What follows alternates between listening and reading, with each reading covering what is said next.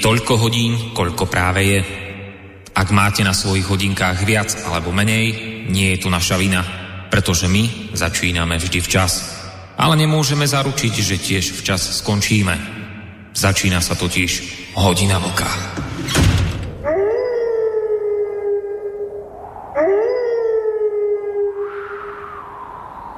Dobrý večer, vážení poslucháči, tak sa vám teda hlásime s ďalším dielom relácia Hodina Vlka. A k tejto, k tejto technickej informácii ja hneď pripojím to moje, síce také obligatórne, ale, ale o to naozaj úprimnejšie konštatovanie, že nás naozaj e, veľmi teší fakt, že ste sa rozhodli stráviť záver pracovného týždňa v tejto našej spoločnosti a ak sa ešte návyše aj osobne zapojíte do tejto našej diskusie, tak nám tým urobíte ešte väčšiu radosť.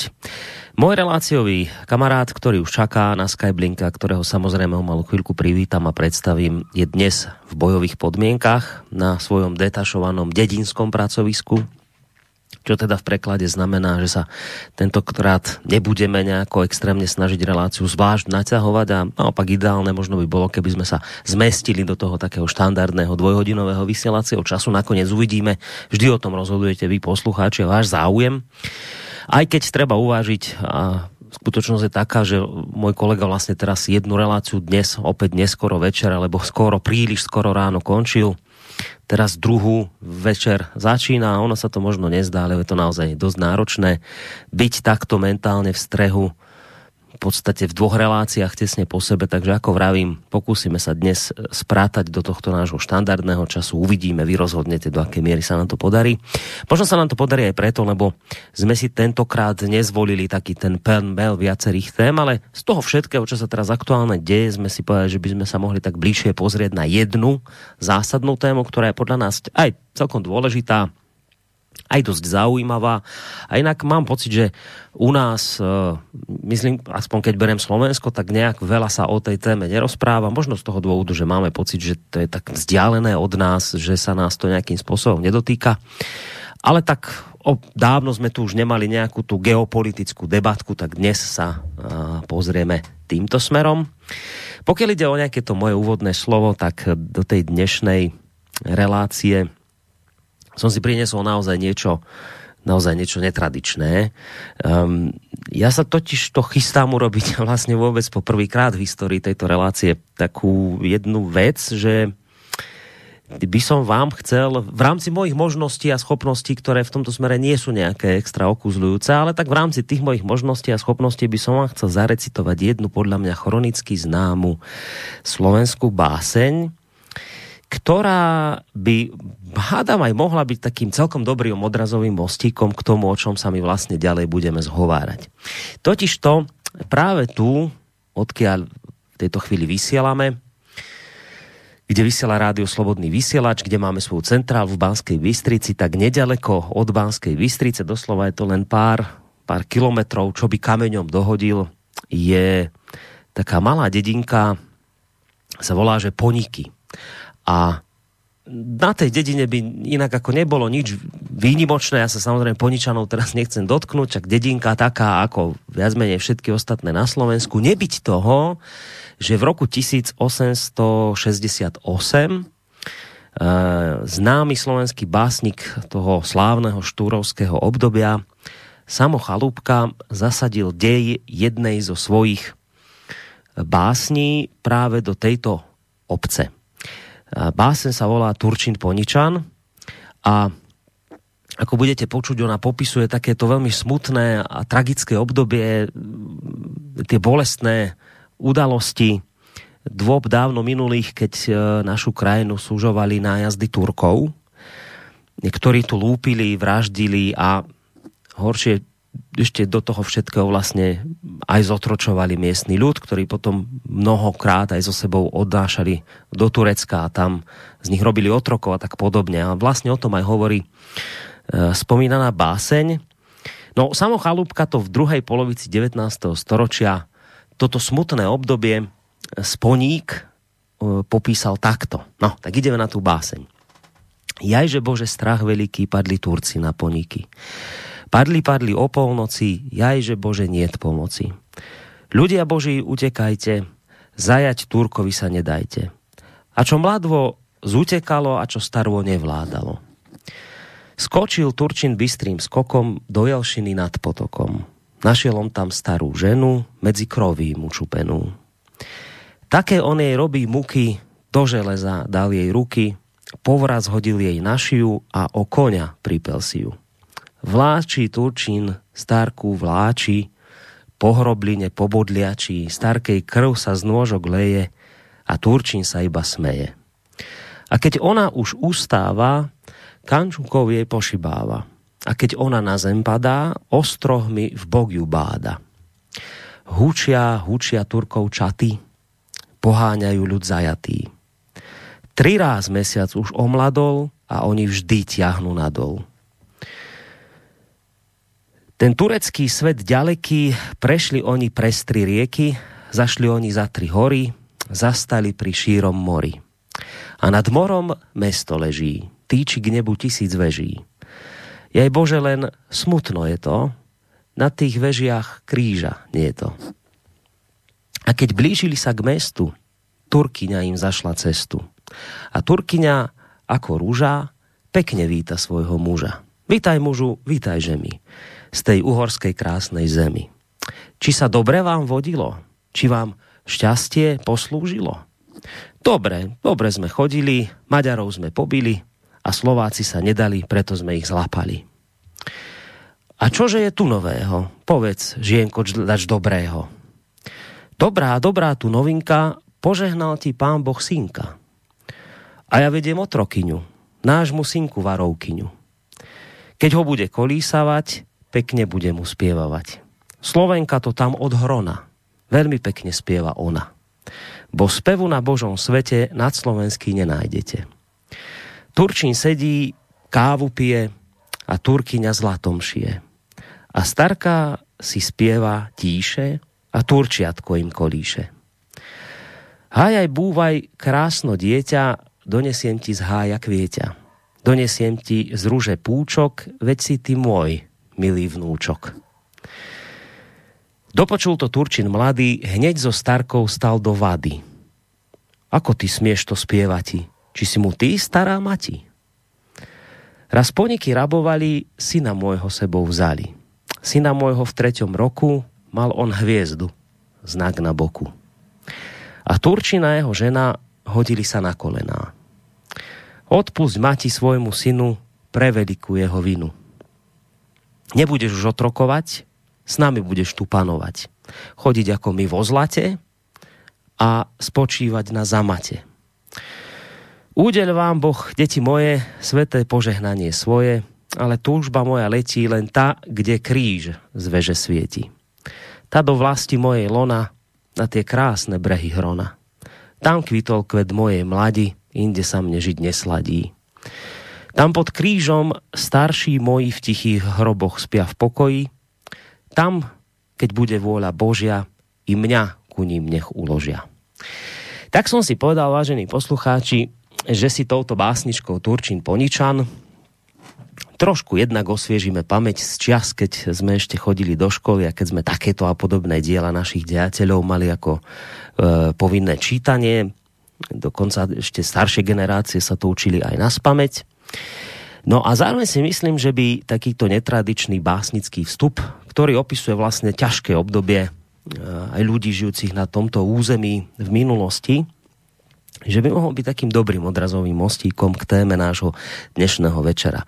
My totiž to budeme dnes hovoriť o Turecku, o krajine, ktorá pod vedením eh, prezidenta Recepa Tajpa Erdoána púta v posledných rokoch pozornosť a v mnohých ohľadoch treba povedať, že aj budí značné kontroverzie. No, tá naša historická pamäť, e, slovenská, alebo ak chcete, taká tá rakúsko-uhorská a ešte staršia, e, tá naša historická pamäť s Tureckom nie je dobrá. Nakoniec celkom farbisto túto zlú skúsenosť opísal spomínaný Samo Chalúbka v tom svojom diele, v tej básni Turčin Poničan. Takže samozrejme treba počítať s tým, že tá zlá skúsenosť z minulosti, ona do značnej miery iste ovplyvňuje aj náš e, súčasný pohľad na túto krajinu.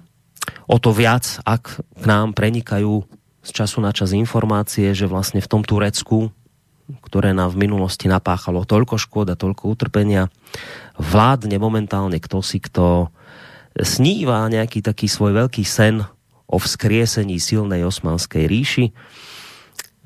Teda opäť o tom období, nejaký sen sníva o období na nejakej veľkej ríši, ktorá nám tu naozaj spôsobovala reálne utrpenia. Tak z tohto pohľadu nám reči o nejakom neoosmanizme samozrejme neznejú nejako dobre.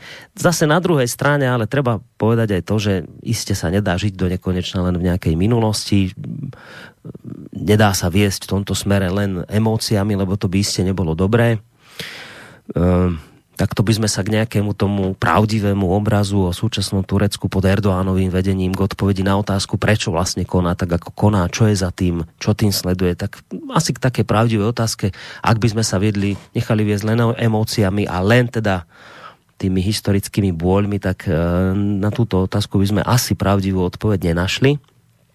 Pokúsime sa dnes o to, tak nepredpojate, ale skôr ako teda otvorím tú hlavnú tému nášho dnešného večera, tak mi už dovolte v tejto chvíli privítať môjho spomínaného reláciového parťáka, Vočka, zakladateľa a prevádzkovateľa internetového portálu KOSA, ktorého tentokrát nejdem zdraviť do Plzne, lebo ako ste už počuli, dnes sa nachádza v bojových podmienkach na detašovanom pracovisku. Včera už vlastne bol tiež na tomto pracovisku aj počas relácie Trikolor a spojenie vtedy fungovalo, tak verím, že v tomto smere sa nič nezmenilo a budeme sa s Vočkom počuť opäť. Dobrý večer ti prajem. Děkuji za přivítání, Borisku. Dobrý večer tobě a dobrý večer samozřejmě všem našim posluchačkám a posluchačům, ať už jsou na země kvůli kdekoliv a stejně jako včera. Vážím si každýho, kdo se v tenhle horký páteční večer eh, k nám připojil a chce být, eh, chce být s náma prostě poslechnout si, o čem si dneska budeme povídat. Bez našich posluchačů nejsme tak. nic. Tak. Takže mám radost toho, že jsou s náma. A k tomu, co si pustil na začátek, já to samozřejmě neznám. Vím, kdo byl samochaloupka, to jsem se učil ve škole, ale tu báseň neznám. E, ty jsi člověk opravdu mnoha talentů, Borísku nikdy bych netušil, že, že si střihneš i nedělní chvilku, teda páteční chvilku poezie. Je to, no. je, je to bezvadný, ale já si myslím, že tadyhle, kdyby jsme zkoušeli posuzovat současný Turecko tímhle prismatem, tak bychom se asi nikam nedostali, ale víc hmm. vyplyne z, z naší tak, diskuze. Veď preto vrajím, že nedá sa žiť vždy len v tej nejakej histórii, treba aj veci posudzovať zo súčasného uhla pohľadu.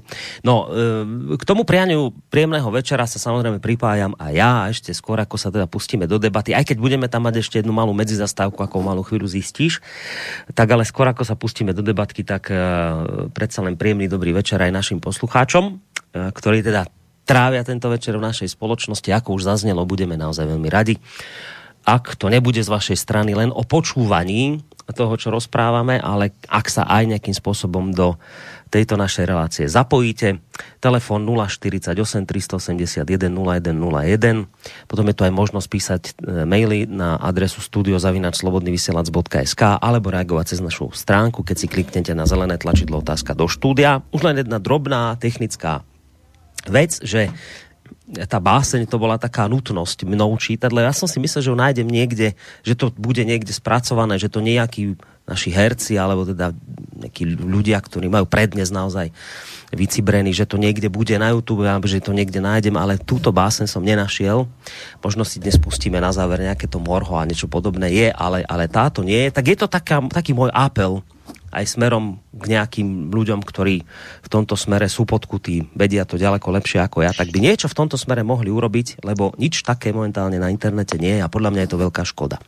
No, ale ja som slúbil poslucháčovi Milanovi, že predtým ešte ako sa pustíme do toho Turecka, tak predsa uh, otvoríme jednu tému, ale niekoľkokrát v tom maili zdôrazňoval, že prosím ťa, opýtaj sa na to Vlčka, ale, ale nemente tému večera, o to mi nejde, ja som mu to slúbil, keď som mu na ten mail odpisoval. My sme ešte aj nejaké iné technické veci riešili za rádio, ale jedna z vecí, na ktorú chcela, aby sme som, ťa, som sa ťa opýtal hneď v úvode, bez toho, aby sme samozrejme menili tému večera, neurobíme to, ale veľmi by ho zaujímala, a ja som mu slúbil, že to teda poviem v úvode, že sa ťa na to opýtam, veľmi by ho zaujímala, zaujímal tvoj názor na aktuálny vývoj toho koronavírusu. A to z toho dôvodu, že on sa teraz akurát, myslím, včera vyšla taká správa, že u vás to teraz už skáče cez 200 každý deň. Včera ste tiež mali cez 200. Trošku vám to kleslo, ale že už sú tie čísla zase vysoké. ale vlastne číta, že sú denné prírastky rekordné pomaly na každú krajinu, keď sa pozrieš, tak, tak to opäť, opäť prostě rastie, už sa tu skloňujú slova o druhej vlne, už, už sa ako keby opäť začínajú tí ľudia nastavovať, alebo niektorí politici začínajú ľudí nastavovať, že pripravte sa, že už to akoby prichádza. Tak chcel, chcel Milan vedieť tvoj názor na toto, čo sa deje, že čo očakávaš v dohľadnej dobe. Tak sa ťa na to pýtam. Neplánovanie mimo témy. No, co očekávám? E, já bych měl stejnou otázku na našeho ministra zdravotnictví a především na předsedu vlády, co, co očekávají oni. E, já, když se podívám na čísla a shodou okolností mám před sebou otevřený jedno okno, který chci zpracovat, který nesouvisí na rozdíl od těch všech ostatních, který mi na počítači svítí, tak e, nesouvisí s dnešním tématem, nýbrž s koronavirem. A z toho zjišťuju, že Česká republika v rámci EU je momentálně, pokud jde o denní přírůstky, jako třetí nejhorší. Nás překonávají pouze Bulhaři a Španělé momentálně. Jinak e, všichni jsou pod náma. A tak, jak e, se Babiš chlubil, že jsme to brilantně zvládli, tak teďko to stejně brilantně podle mě nezvládáme. A jestliže koronavirus spekulovalo se s tím, že teda sluníčko mu nedělá dobře, že to eh, bude mít u něj nějaký takový sezónní cyklus, jako třeba má eh, chřipka, která v létě v podstatě o ní nikde nezavadíš a přichází s pískanicema a tak dále, tak jsem myslel, že koronavirus by mohl podléhat stejnému cyklu, pokud Eh, vlastně se mezi tím nevysílí a neodejde sám od sebe, jako se to stalo u SARS. No a eh, posluchač to, to v tom mailu píše.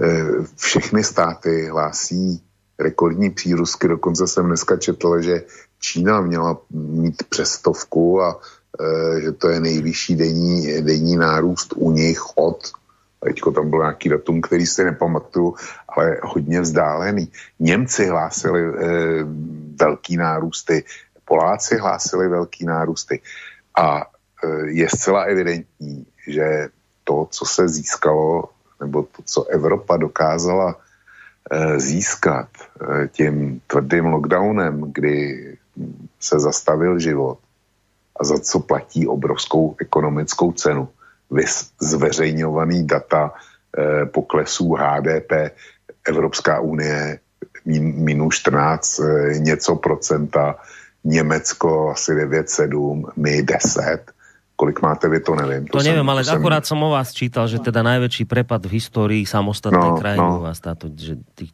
Spojený státy skoro 33%, jo. Největší eh, propad od té doby, co to detailně sledují, to znamená od roku 1970. To jsou hrozný cifry.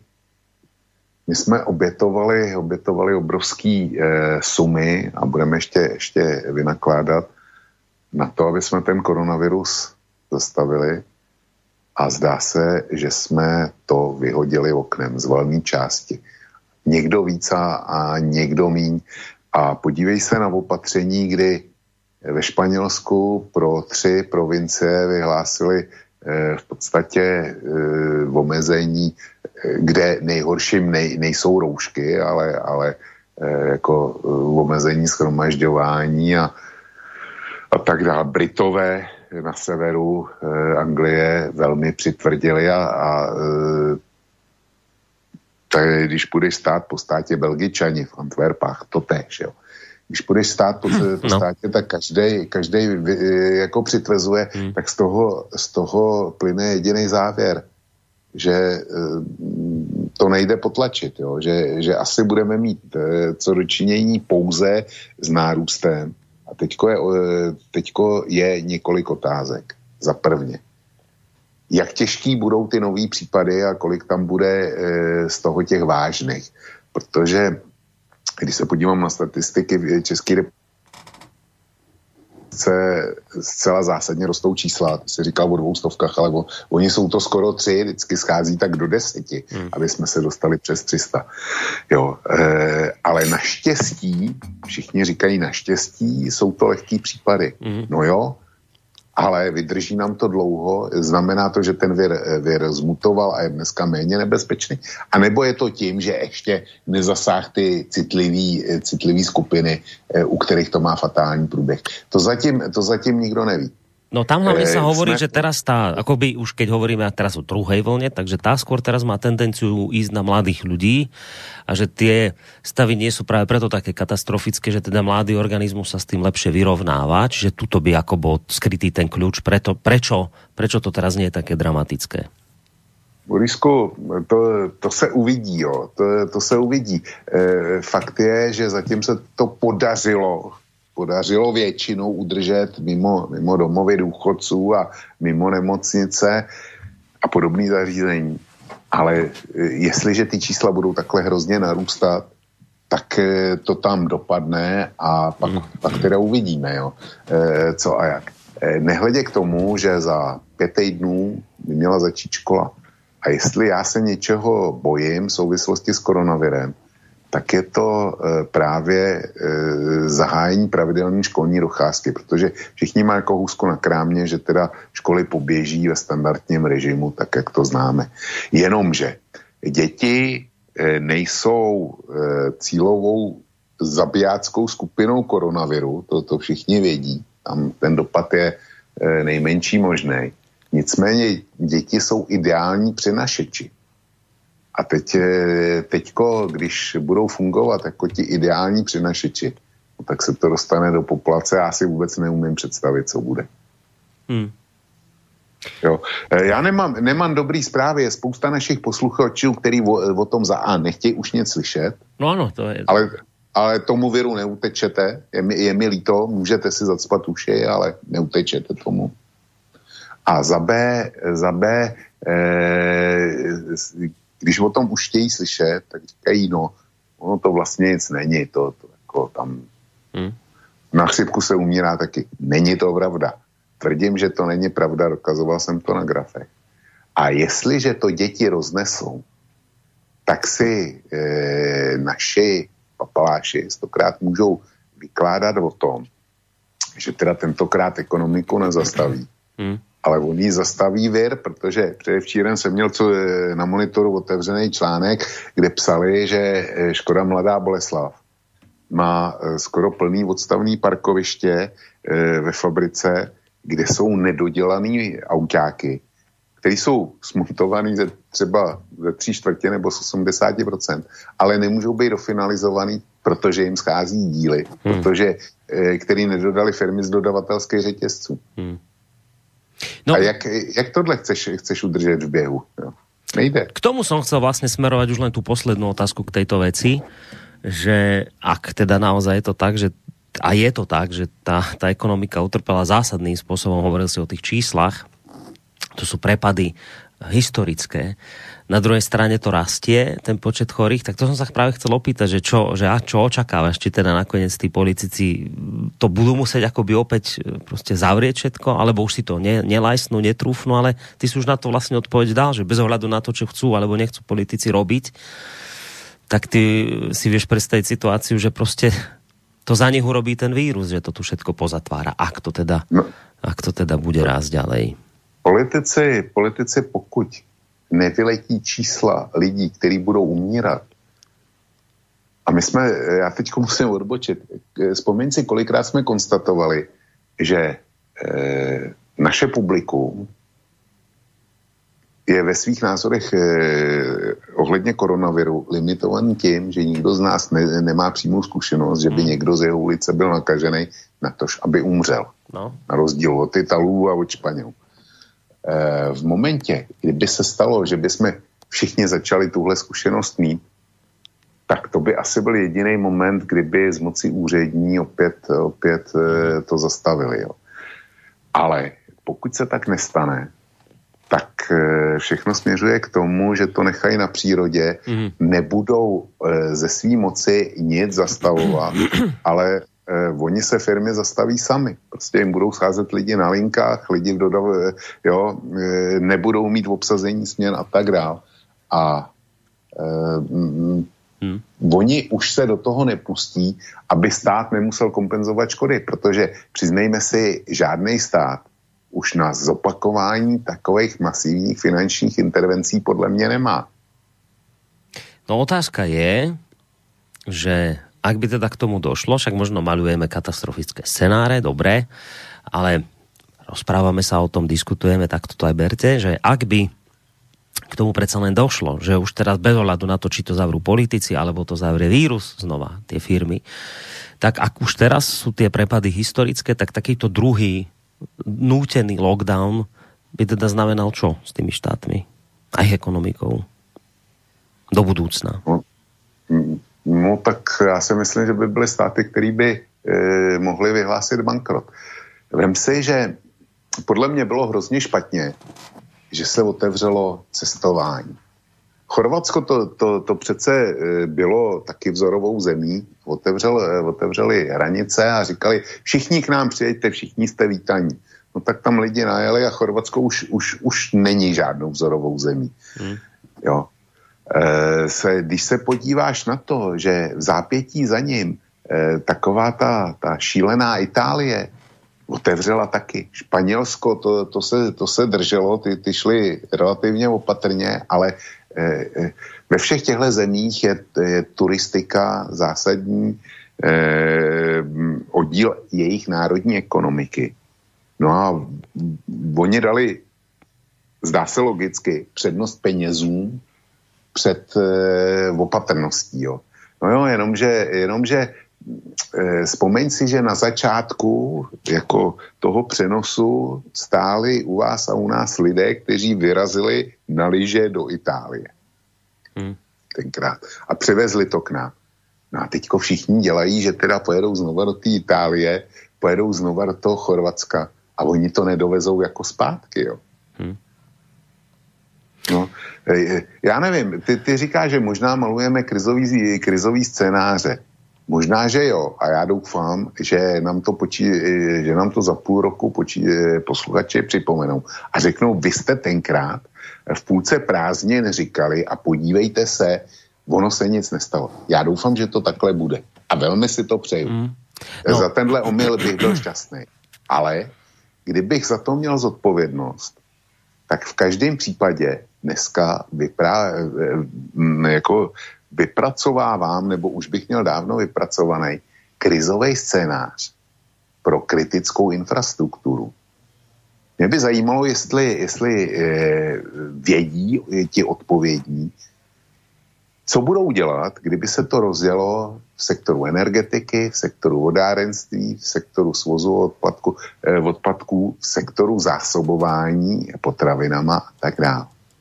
Jestli, jestli tohle někdo má připravený takzvaný ty, ty váleční plány, bych to nazval. A co udělají, eh, když se objeví první, první případy u vás, dejme tomu v Bochovcích, anebo ve vodárně Bratislava. Hmm. Má, to, má to někdo zpracovaný a to tež platí, platí pro nás. Jo. Mě by skutečně to, tohle parlamentu jsem slyšel x různých diskuzí o koronaviru a zkoušeli tam vládu ze všeho možného. Je zajímavý, že žádného z poslanců nenapadlo otevřít tuhle otázku a chtít od vlády eh, chtít od vlády hmm. jasné informace. Borisku, škoda, že nejsme veřejnoprávní médium, eh, který má přístup na vaše politické špičky. Protože tohle by byla perfektní debata si sem natáhnout vašeho ministra průmyslu a eh, který zodpovídá za energetiku a nevím, kdo zodpovídá za, za vodu. U nás je to ministerstvo zemědělství zřejmě. Hmm. Kdo to má v gesci a opravdu je podrobit eh, tvrdýmu výslechu, co se stane, když. A chceme slyšet konkrétní podrobnosti o těch plánech. Uklidněte obyvatelstvo dneska. No, neviem, ako by to dopadlo, či by, či by ľudia neboli ešte vo väčšom strese podľa toho, čo by sa dozvedeli, že v podstate možno ani nič pripravené nemáme. Čo by som teda aj tak celkom očakával od našej vlády, že takto by to nejako dopadlo. A budem k ním teraz mierny a poviem, že možno preto, lebo ešte iba začali vládnuť, tak ešte sa len rozkukávajú, ale obávam sa, no, že by sme sa dozvedeli třeba... niečo v tomto zmysle. No. Třeba tam mají něco ještě od Pellegriniho. no nič, no dobre. Nechajme mi túto tému témou, však uvidíme, čo nám prinesú najbližšie dni. Ideme na to Turecko. Uh, ono to Turecko je vždy tak z času na čas uh, v nejakom tom hľadáčiku svetových médií, ale treba povedať, že teraz v týchto posledných dňoch opäť uh, mu bola venovaná a je venovaná zvlášť veľká pozornosť e, povedal takých dvoch rovinách alebo kvôli dvom veciam. Deje sa tak jednak preto, lebo napriek protestom z celého sveta turecký prezident e, Erdogan minulý piatok to bolo myslím e, otvoril moslimské modlitby v istambulskej Hagii Sofii. Um, to bola vlastne stará, starko, starocirkevná bazilika kresťanská, ktorej mm, príbeh kresťanský sa písal od roku 1360 do roku 1453 a počas posledných 86 rokov e, bola múzeum. No ale bola vlastne teraz rozhodnutím tureckého prezidenta po novom, po tých 86 rokoch pretransformovaná na mešitu. To bola prvá vec, ktorá tak ako vzbudila, vzbudila záujem médií a, a, a pohoršila mnohých ľudí, ste aj kresťanov, lebo keď sa dozvieš, že, že tie kresťanské symboly a maľby, čo sú tam, ja neviem, Panamária niekde na, na strope a to tak, že ju prekryjú, že buďte radi, že my to nezničíme, iba ju prekryjeme, tak, tak to, to asi kresťanovi dobre neznie a nie len kresťanom. No a druhá udalosť, e, ktorou Turecko akoby opäť upriamilo na seba tú svetovú pozornosť, a to je vlastne téma nášho dnešného večera, bolo to, keď sa Ankara rozhodla, že vyšle svoje prieskumné lode do sporných vôd východného Stredomoria. No, to je taká oblasť, vážení poslucháči, v Stredozemnom mori, ktorá je bohatá na nerastné suroviny, na, na zemný plyn a na ropu. A v tejto oblasti majú svoje nároky, alebo si nárokujú túto oblasť tak Gréci, ako aj Turci. Cieľom tej misie tých lodí, ktorú vyslalo Turecko, bolo vlastne zistiť možnosti ťažby zemného plynu a ropy južne od greckých ostrovov Rodos, Karpatos a Castellorizo. A teda preskúmať, do akej miery je to tam vlastne bohaté na tie nerasty a teda potenciálne v budúcnosti tam rozbehnúť e, ťažbu. Keď teda sa to Grécko dozvedelo o týchto zámeroch e, Turecka, tak grécka armáda okamžite vyhlásila stav bojovej pohotovosti a dôrazne teda žiadala Turecko, aby okamžite skončilo s týmito nelegálnymi aktivitami, ktorými vlastne porušuje jednak grécké výsostné práva, ale zároveň aj oslabuje miera a bezpečnosť tejto oblasti.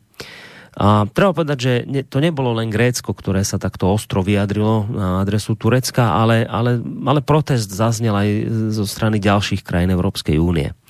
Napokon to ale dopadlo tak, že chvíľa to vyzeralo naozaj veľmi napäte, Konca možno niektorí sa aj báli, že hádam aj nejaký opäť ozbrojený konflikt z toho vznikne, ale nakoniec to celé vyústilo tento týždeň do rozhodnutia tureckého prezidenta Erdogana, ktorý roz, oznámil, že jeho krajina teda napokon, ale pozor, veľkými písmenami, to zdôrazňujem, iba pozastaví prieskum loží z gropy a zemného plynu v tejto oblasti. A Erdogan teda tým svojim spolupracovníkom doslovne povedal, aby boli konštruktívni a na istý čas na istý čas ťažobný prieskum v tejto oblasti pozastavili. Čiže tam to sa nehovorí o nejakých definitívnych rozhodnutiach, ale že pozastavujeme na určitý čas a potom zrejme teda to znamená, že potom budeme opäť v týchto krokoch pokračovať. No, um, Ankara, to ešte treba povedať, takú poslednú vec, si vlastne nárokuje tieto plochy v Stredozemnom mori na základe vlaňajšej kontroverznej dohody s Líbiou. Ateny túto dohodu odmietajú a tvrdia, že vlastne ona nerešpektuje žiadne námorné zóny v okolí gréckých ostrovov, čiže vlastne túto dohodu nerešpektujú. No, ja si tuto hneď v úvode, úvodnou otázkou pomôžem s mailom, z mailu od uh, Milady dala taký, takú krátku otázočku. Ja to prečítam tak, ako to napísala, nie je po 22, ale hádam to nebude strašný, strašný problém, keď poviem, že ten mail začína takto. Turecko má už neuveriteľne série, toho nikto naozaj na svete nevie zastaviť, toho Erdogana. To, sa pýta naša poslucháčka. A takouto šťavnatou otázkou môžeme túto tému určite otvoriť. Toho naozaj nikto nevie zastaviť? No tak e, pár států na světě je, Eh, který jsou schopni ho zastavit. Rozhodně to není Slovenská republika nebo Česká republika. A otáz, eh, jenomže on ten, ten problém není tak jednoduchý a jednoznačný, jak to vypadá. Že ty Turci jsou za každou cenu ti špatní. Já si myslím, že my jsme si z Turků toho špatného ocha vychovali. Eh, zrovna tak nikdo by neměl být na západě, my se dneska k západu eh, jako počítáme a hrdě, tak by neměl být překvapen tím, eh, jak se politicky vyvinul turecký prezident. Ten prostě se nevzal z neznáma. On vždycky patřil v Turecku k muslimskému konzervativnímu křídlu. On si odseděl za to dokonce i trest ve vězení kdysi, ale přesto se dokázal vrátit do politiky a e, svou pozici si vybudoval zejména jako velice úspěšný primátor Istanbulu. Tam získal obrovskou popularitu a na rozdíl od našich rychlo kvašených politiků, kteří se jednoho dne rozhodnou, že vstoupí do, do politiky, potom udělají pár videí nebo, eh, nebo eh, pár eh, jaksi chytlavých sloganů typu ano, bude líp, udělají show před, nebo udělají show tamhle před vilou na Azurovém pobřeží ve Francii a voliči jim to nahážou, tak Erdogan šel takovou tou klasickou cestou, kterou by měl jít podle mě každý z politiků. A to je, že, že on začal někde na, na nějaký místní úrovni a propracoval se na tu úplně nejvyšší ve státě. Podle mě není špatně. Zrovna tak není špatně, že Erdogan se snažil po letech hospodářské stagnace eh, v tom období, dejme tomu po roce 2008, modernizovat Turecko a ekonomicky ho postavit na nohy a ono se mu to taky povedlo. A mám jsem před sebou otevřený graf eh, nezaměstnanosti v Turecku a tam okolo, eh, okolo roku 2008 to vylítlo na naprosto rekordní hodnoty, které Turecko dosáhlo až v roce 2019. Ale mezi tím to dokázal srazit na víc než na polovinu v roce, někdy v roce 2012, za čtyři roky. Prostě eh, tehdy vládnul opravdu tak, že se to Turkům muselo líbit. No, jenomže pak se stalo několik věcí, že e, za prvně, že se mu ekonomicky přestalo dařit a to si myslím, že je celý jádro pudla. Proč Turecko se chová tak, jak se chová, tak jednak je to ekonomická situace jeho. E, k nějakým základním číslům se ještě určitě dostaneme. Druhá věc je e, to, co se dálo okolo Turecka, kdyby nebyla druhá válka v zálivu, to znamená rozvrácení Iráku, kdyby nedošlo k tomu, že v Sýrii vypuklo takzvaný povstání proti Asadovi, eh, přestože to byla akce muslimských fanatiků islámského státu. Ale ty, ty, ty se sformovaly díky válce v zálivu a rozvratu, rozvratu v Iráku. Kdyby nebylo tohodle, tak by dneska nebyly miliony uprchlíků na cestě a my bychom, pokud by se e, povedlo skončit válku v Sýrii, dejme tomu po půl roce, tak neexistoval syrský problém, neexistovali syrský uprchlíci, neexistoval jejich nápor do Turecka a tím pádem ani do Evropy. Prostě Evropa by mohla chytit jakýkoliv uprchlíka a říct, hele, ty máš e, syrský pás a vy jste bezpečná země, tak e, hajdy domů, hajdy zpátky. Jenomže my jsme se vytvořili legendu e, syrského uprchlíka jako buď jako e, oběť krvavého řezníka Sadata, anebo, e, nebo jako e, člověka, který ho Sadat vybombardoval a který si zachraňuje holý život je zajímavý, že to neříkáme o, o utečencích z Iráku, kterých je stejně tolik, nebo eh, o utečencích z Afganistánu, kterých je dneska vůbec nejvíc. A tak taky, a taky Turecku, Jemen, keby jsme například vzpomínali, jaká je teraz tam no, ale ty, situace. Ale ty neutíkají, ty jsou tak chudí, že, že prostě ne, neutíkají a přes Saudskou Arábii ta je, ta je nepustí dál, že Takže jemenský uprchlík v podstatě neexistuje. Ale e, kdyby tohle všechno nebylo, druhá válka v zálivu, válka v Sýrii, kterou my podporujeme a v Iráku jsme přímo teda jako bojovali ze zlem. Kdyby tohodle nebylo, tak nebyl uprchlický problém. Kdyby nebyl uprchlický problém, tak Erdogan neměl jednak problémy doma, ale především by neměl velký klacek na Evropu. To jsme, to jsme si vychovali sami. A e, přidej si k tomu ještě ten nepovedený puč, který v Turecku byl, kdy je zvláštní, že Spojené státy, který, mají, který e, mají dokonalou elektronickou špionáž, kontrolou snad e, až 100% e, elektronického komunikačního provozu, monitorují, tak ty nevěděli nic e, o chystaném puči do kterého nepochybně byli zapletení důstojníci, kteří ve Spojených státech e, fungovali, ale je zajímavý, že o tom věděli Rusové a ty v podstatě Erdoana e, zachránili jo, e, před zajetí.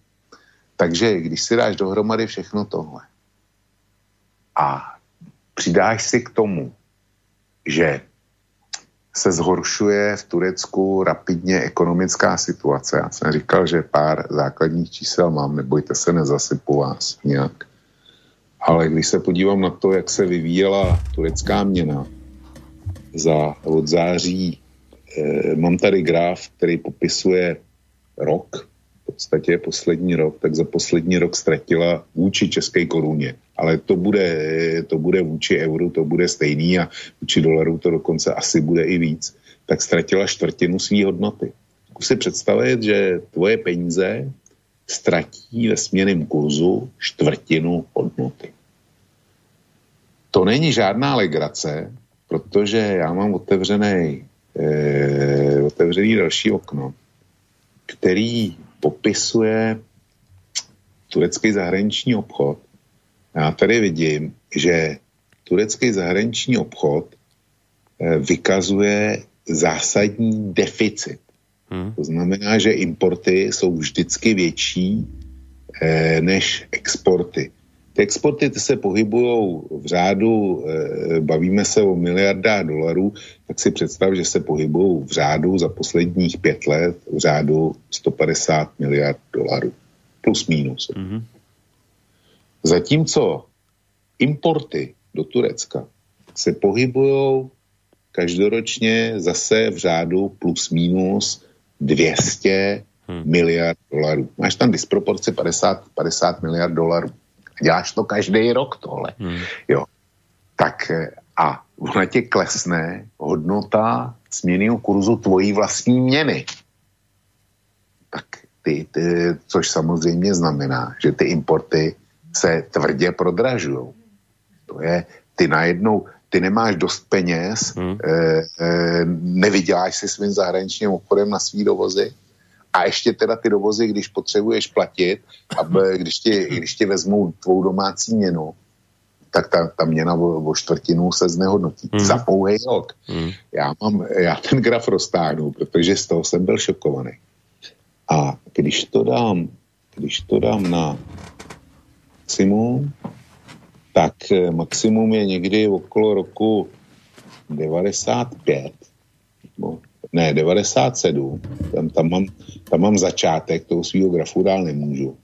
Tak si představ, že turecká lira tehdy za, tu, tu, za tureckou liru jsme v Česku dali tenkrát 236 eh, českých korun. A dneska ta samá turecká lira stojí 3 koruny 36. Ha. Je dost, no. takže, takže zkus si představit ten, tenhle pád, kdyby to, bylo, kdyby to bylo na Slovensku. Proč o tom mluvím? Protože mám ještě další graf, taky jednoduchý, a ten popisuje nezaměstnanost v Turecku. A ona dneska je na nějakých 13%. Není to úplně rekordní hodnota. To byla před rokem, kdy to bylo před rokem a v roce 2009, kdy dosáhla 15%. Eh, dneska je jenom, jenom na 13%. A teď si, teď si představ do toho Erdoana, který byl ten úspěšný starosta, potom byl úspěšný ministerský předseda, velmi úspěšný. A samozřejmě chce být úspěšný jako prezident, zaved tam prezidentský systém z eh, parlamentní. No a oni mu hospodářský eh, nebo ekonomický ukazatele jdou takzvaně do háje. Hmm. Takže co ten Erdogan má dělat? To má 3,5 milionů uprchlíků, který jsme mu de facto vygenerovali my. Naší vlastní hloupostí, nepředvídavostí a e, arogancí, kdy jsme vedli naprosto zbytečnou válku v Iráku a kdy jsme podporovali naprosto nesmyslný islámský fanatiky proti e, sice autoritativnímu, ale přeci jenom Eh, když se podíváš na ostatní eh, muslimské země, tak eh, osvícenému režimu. Osvícenému v úvozovkách, ale osvícenému, to slovo tam je. No. Takže říkat Turecko, Turecko je ten zlej hoch, já nevím, kdyby jsme byli tureckým občanem a navalilo se nám do země tolik, tolik uprchlíků, no tak bychom byli steklí, steklí na Evropu, byli bychom steklí na ty, kdo ty uprchlíky vygeneroval. Kdyby rostla nezaměstnanost, tak bychom byli steklí na to, že například vedeme, já nevím, asi 20 nebo 22 let jednání s Evropskou uní, pořád marně, a e, rozhodně by nám vadilo to, že když Merklová podepsala tu dohodu o uprchlících, tak tam byl jeden zásadní bod, a to, bylo, to byl bezvízový vstup Turků do Evropské unie. Což samozřejmě Evropská unie nesplnila do dneška. A já teda doufám, že to ani nesplní. Ale e, e, být Turkem, tak by, mi to, tak by mi to samozřejmě vadilo. A e, Turecko, oni, my s ním někdy zacházíme jako mm, prostě s někým, s kým se sice stýkat musíme, vys jeho členství v NATO. No, na to potřebujeme, nebo chceme, ale na druhou stranu e, s ním nejednáme rovnoprávně. A Turci jsou na tohle z toho hrozně citliví, protože ty jsi mluvil o obnovení osmanské říše. E, ta se rozpadla v důsledku slabosti Turecka a jeho prohře v první světové válce. A zase Eh, je to, eh, každý dneska chápe, že druhá světová válka byla důsledkem versajských dohod. Každý chápe, že, že Německo dostalo eh, jako poražený stát tak tvrdý podmínky, že to nemohlo skončit jinak, než jak to prostě v Německu skončilo. Jenomže s Tureckem si západní mocnosti zahráli úplně stejně. A celý ten Blízký východ, který, který Turci ovládali, já nevím, někdy od 11. 12. století, nejsem, nejsem v tomhle kovaný a dejme tomu v 12. století, že dominovali na středním a blízkém východě, tak e, jsme jim to vzali. A vůbec jsme se s nima nebavili eh, pro tebe není cizí slovo size Picotův hmm. plán. Hmm. To už jsme kdysi řešili. Ano, ano. Uh, size Picotův plán pro uh, posluchače, kteří nevědí, o co jde, nebo nikdy to neslyšeli, což není jejich vina. Tak to byl Mnichov, na tu, kde obětí byli Turci. To, prostě tam se sešla Británie a Francie a bez vědomí Turecka si rozparcelovali to, co Turci považovali za uh, svoje teritorium, klasicky Sýrii, Irák a tak dále. Jo. E, Saudskou, e, prostě saudský monarchie to od, odseparovali tímhle, tímhle od Turecka. Aniž by, aniž by se Turecka na něco tam ještě v průběhu první světové války. Takže Turci si tohle velice dobře pamatujou a pamatují si i to, jak s nima v, ve válečném mezidobí bylo zacházeno jako s nesvéprávnou zemí. Když ono se, nám, ono se nám všechno hrozně vrací. To je stejný, eh, stejný fenomén funguje, eh, co jsem slyšel eh, v Číně vůči, vůči západu. Ono se nám ta naše arogance, ta v době koloniální nadvlády a vůbec 19. Eh, a 18. století a v případě Turecka eh, poloviny 20. století vrací dneska. Takže říkat, že Turecko je jednoznačně zlej kluk, hmm. Eh, z mého hlediska neodpovídá. No, zaznělo toho veľa, ja len skrátke by som možno na niektoré veci akoby tak protiargumentoval, v zmysle, ako by možno tá protiargumentácia mohla znieť, že Um, no, tak pokiaľ hovoríme o tých uh, historických veciach, uh, napríklad o tom, že Turci doplatili na, na to, že Západ rozvrátil mier v týchto krajinách a potom boli utečenci, tak treba povedať, že však no, Turci pridali svoj diel, svoju ruku k tomu dielu, k tej katastrofe utečeneckej, pretože je známe, a to už vo viacerých reláciách tu zaznelo, že Turci tiež podporovali, priamo podporovali vojensky, zbraňami, peniazmi, všemožne tých islamistov, mali tam svoje záujmy, dokonca dvaja novinári išli sedieť do vezenia za to, keď odhalili, ako vlastne turecká tajná služba organizovala predaj zbraní pre týchto islamistov. Čiže Turci v tom celom nie sú veľmi nevinne. Po druhé by mohol ten argument znieť tak, že áno, prevzali, prevzali od nás e, nejakých tých utečencov, tie milióny utečencov, tri, ktoré si spomínal, ale však im za to platíme. A Erdogan sa pri každej jednej príležitosti vyhráža, že ich pustí a už ich aj začali inak mimochodom púšťať. Nebyť Grékov, tak už sú tu. Uh, no a pokiaľ ide o tie, o tie ekonomické veci, ktoré si hovoril, e, všetky tie čísla, prepad hospodárstva a, nezamestnanosť a tak ďalej, že tam by ten protiargument znie, mohol znieť, no dobre, však tak to je vizitka hospodárenia Turecka, za to si môže samo, že má takéto katastrofálne čísla a predsa si ich nemôže vylepšovať tým, e, že teraz bude, lebo o tom je vlastne dnešná relácia, o tom spore, ktorý sa tam deje v tých, tých cypersko-gréckých vodách, že výsostných, aspoň to teda oni tak tvrdia, že predsa si nemôže svoju katastrofálnu hospodárskú situáciu vylepšovať tým, že príde ťažiť ropu a zemný plyn a predávať ho niekde na územie, ktorému nepatrí. Že to by niekto povedal, že to je podobne ako že my na Slovensku máme zlé hospodárske výsledky, teraz vďaka korona kríze, tak prídeme hore do Norska a začneme si tam, ja neviem, či tam ešte tú ropu majú, tak si tam naťaháme tieto a budeme si stade my ropu brať. No tak ako, čo by, ako by to vyzeralo? Že tak podobne je to s tým Tureckom, že, že chcú ťažiť niekde v oblasti, ktorá im nepatrí. A teraz bez ohľadu na to, aké majú výsledky hospodárenia, to je ich problém. To nech si riešia sami doma, ale to, kde chcú ťažiť, to im, tá oblasť im nepatrí. Tak to by asi zhruba mohol nejako znieť ten, v skrátke také nejaké protiargumenty k tomu, čo zaznelo z tvojej strany. No tak e, to jsou dva problémy a začnu tím prvním. A to je, že Turecko dodávalo zbraně a podporovalo islamisty. Turecko ten konflikt v Sýrii nevyvolalo. To, to nejde za Tureckem. To jde, to jde za Katarem, to jde za Saudskou Arábí a za Spojenými arabskými emirátama.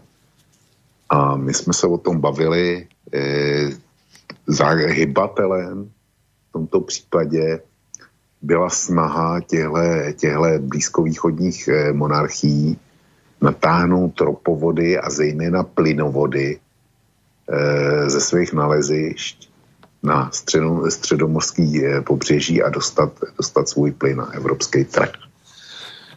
Jednali s Asadem a Asad tohle na, po intervenci Ruska jednoznačně odmítl. No a výsledkem bylo, bylo povstání proti Asadovi a, a e, nástup islamistů, a který převzali e, zásadní tíhu bojů. Tohle je prapůvod syrský války, tak jak ji známe. Žádný demonstrace nespokojených Syřanů, s tím, aby se byl Asad velmi rychle poradil. Turecko, když zjistilo, že se to e, tam mele podél jeho hranic, tak eh, se rozhodlo do toho vstoupit a podporovat takzvaně svý milice, svý islamisty. Proč to dělali? To nakonec jsme viděli, viděli eh, v, před rokem, kdy turecké jednotky eh, ve dvou operacích vstoupily na syrský území a vybudovali tam ten nárazníkový pás. Jehož cílem neskrývaným bylo dostat e, syrský kurdy od svých hranic a zabránit jim v tom, aby vytvořili svůj buď zcela suverénní nebo polosuverénní stát. Totež něco podobného menším provedli i v Iráku. Taky, taky vůči, vůči eh, kurdským jednotkám. Jestli, eh, já si myslím, že my nedokážeme z naší mhm. zkušeností a z, naše, z penzem informací, které máme, dostatečně kvalitně posoudit, jak dalece jsou Kurdi eh, nebezpeční tureckému státu. Ale e, měl jsem jednoho autora, který se mi bohužel odmlčel, jako se, který do Turecka jezdil a napsal o tom pár článků a který konstatoval, že podle toho, co mu vyprávěli Turci, takže Kurdy vidí asi tak, jako my jsme viděli sudecký Němce v roce 38. Já to, já to nemůžu ničím doložit, je to, je to výpověď člověka, který, který měl nějakou osobní zkušenost. Hmm. Ale jest, jestliže na tom je něco pravdy, tak zase se Turkům nelze divit, jo, že to dělali. Čili eh, tolik podpora těch, těch islamistů. Oni se tam chtěli vytvořit svoje nárazníkové pásmo a něco jiného, jestli teda vyzbroješ svý milice, anebo jestli tam potom obsadíš kusy e, cizího území svojí vlastní armádou. To jsou dvě, e, dvě rozdílné kvality. A teďko k tomu, že ty říkáš, oni přece nemůžou řešit svý hospodářský problémy tímhle způsobem. No, já, to není správná formulace. Oni to tímhle způsobem řešit můžou, ale neměli by. Rozhodně by neměli, ale řešit můžou. A můžou, dokud na, pokud na to mají sílu a pokud je někdo nezastaví. A zastavil je někdo, zkusil, zkusil to někdo je účinně zastavit. Kromě, kromě toho posledního incidentu, u toho řeckého ostrova teďko, hmm. kdy se Turci, schá, eh, Turci stáhli, tak to nikdo nějakým účinným způsobem se, se o to ani nepokusil. Evropská, eh, když začali vrtat u, e, po, u kyperského pobřeží, Kypr je člen Evropské unie, tak Evropská unie vydala několik e, takzvaných ostý varování. Pamatuju dobu, kdy Čínská lidová republika vydávala 387. ostrý varování Spojeným státům. A e, jediný dopad byl, že za 14 dní nebo za, za, za 3 měsíce vydali 379. No, tak Evropa si počínala, počínala se v tomhle a Turecko je natolik vojensky silný a je to natolik zajímavý partner e, pro Evropskou unii, že zkrátka eh, na nějaký akce zatím nebyla chuť. Říkám zatím. Hmm. Eh, teďko to vypadá, že se Takže na nějaké akce unie... zastavit ho, tak myslíš, hej? Ano, hmm. no. A další hráč, který by to byl mohl udělat, byly Spojené státy. No. Je jenom, že Spojené státy, eh, Spojené státy do toho taky nešly, ty, ty tohle nechává naprosto chladnými a nehli, nehnuli ani prstem, ať si to Evropa vyřídí sami sebou.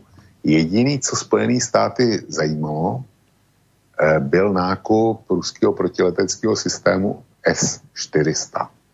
Tak tam, eh, tam jako Spojené státy postupovali a postupují velmi ostře Eh, včetně sankcí, včetně nedodání objednaných letadel, zastavení vojenské pomoci a tak dále. Ale když jde o dodržování státní suverenity svého dalšího spojence v NATO, znamená Řecka, Spojené státy nehnuli ani prstem na to, aby se postavili za nějaký Kypr, který v NATO není. A kdo jiný kdo jiný může Turecko zastavit. Pak je tady ještě třetí mocnost a to je Rusko. Takže Rusko Turecko potřebuje taky. Jedna kvůli Sýrii a především teda, aby, aby přes uh, Turkish Stream a, a ten uh, South Stream dostali ruský plyn na území Evropské unie. Jo, takže eh, Rusko, proč, proč by se Rusko do toho, do toho míchalo, když Rusko podle, podle Smatany a jiných podobných má přece eh, by, bytostný zájem a bytostnou radost eh, z každých potíží Evropské unie, když to Evropskou unii může, může něčím naštvat nebo rozštěpit nebo něco, ně, něco takového a Evropská unie vůči Rusku zavádí sankce tak proč by se Rusko angažovalo? Notabene eh, jako eh, z Černého moře se dá proplavat pouze bosporem a Dardanelama hmm. a kdyby jim to Turci eh, zavřeli, tak eh, Rusové mají sice pěkný velký rybník, ale to je taky všechno, hmm. co by měl. Takže znova opakuju, Borisku, eh, tvrzení, že eh, nemůžou, Turecko nemůže takhle řešit eh, svoje, svoje problémy, Turecko může, protože, protože je hmm. dostatečně silný, ale nemělo by. A mělo by e, tu pozici, hmm. aby mu to někdo vysvětlil, že nemůže, tak to musí převzít někdo dostatečně silný. A zase já musím ukázat prstem na nás. Nikdo jiný to za nás neudělá. Hmm. No, ale otázka je, možno to bude teraz nelogické, teraz naopak sa opýtam, že či naozaj to Turecko nemôže robiť.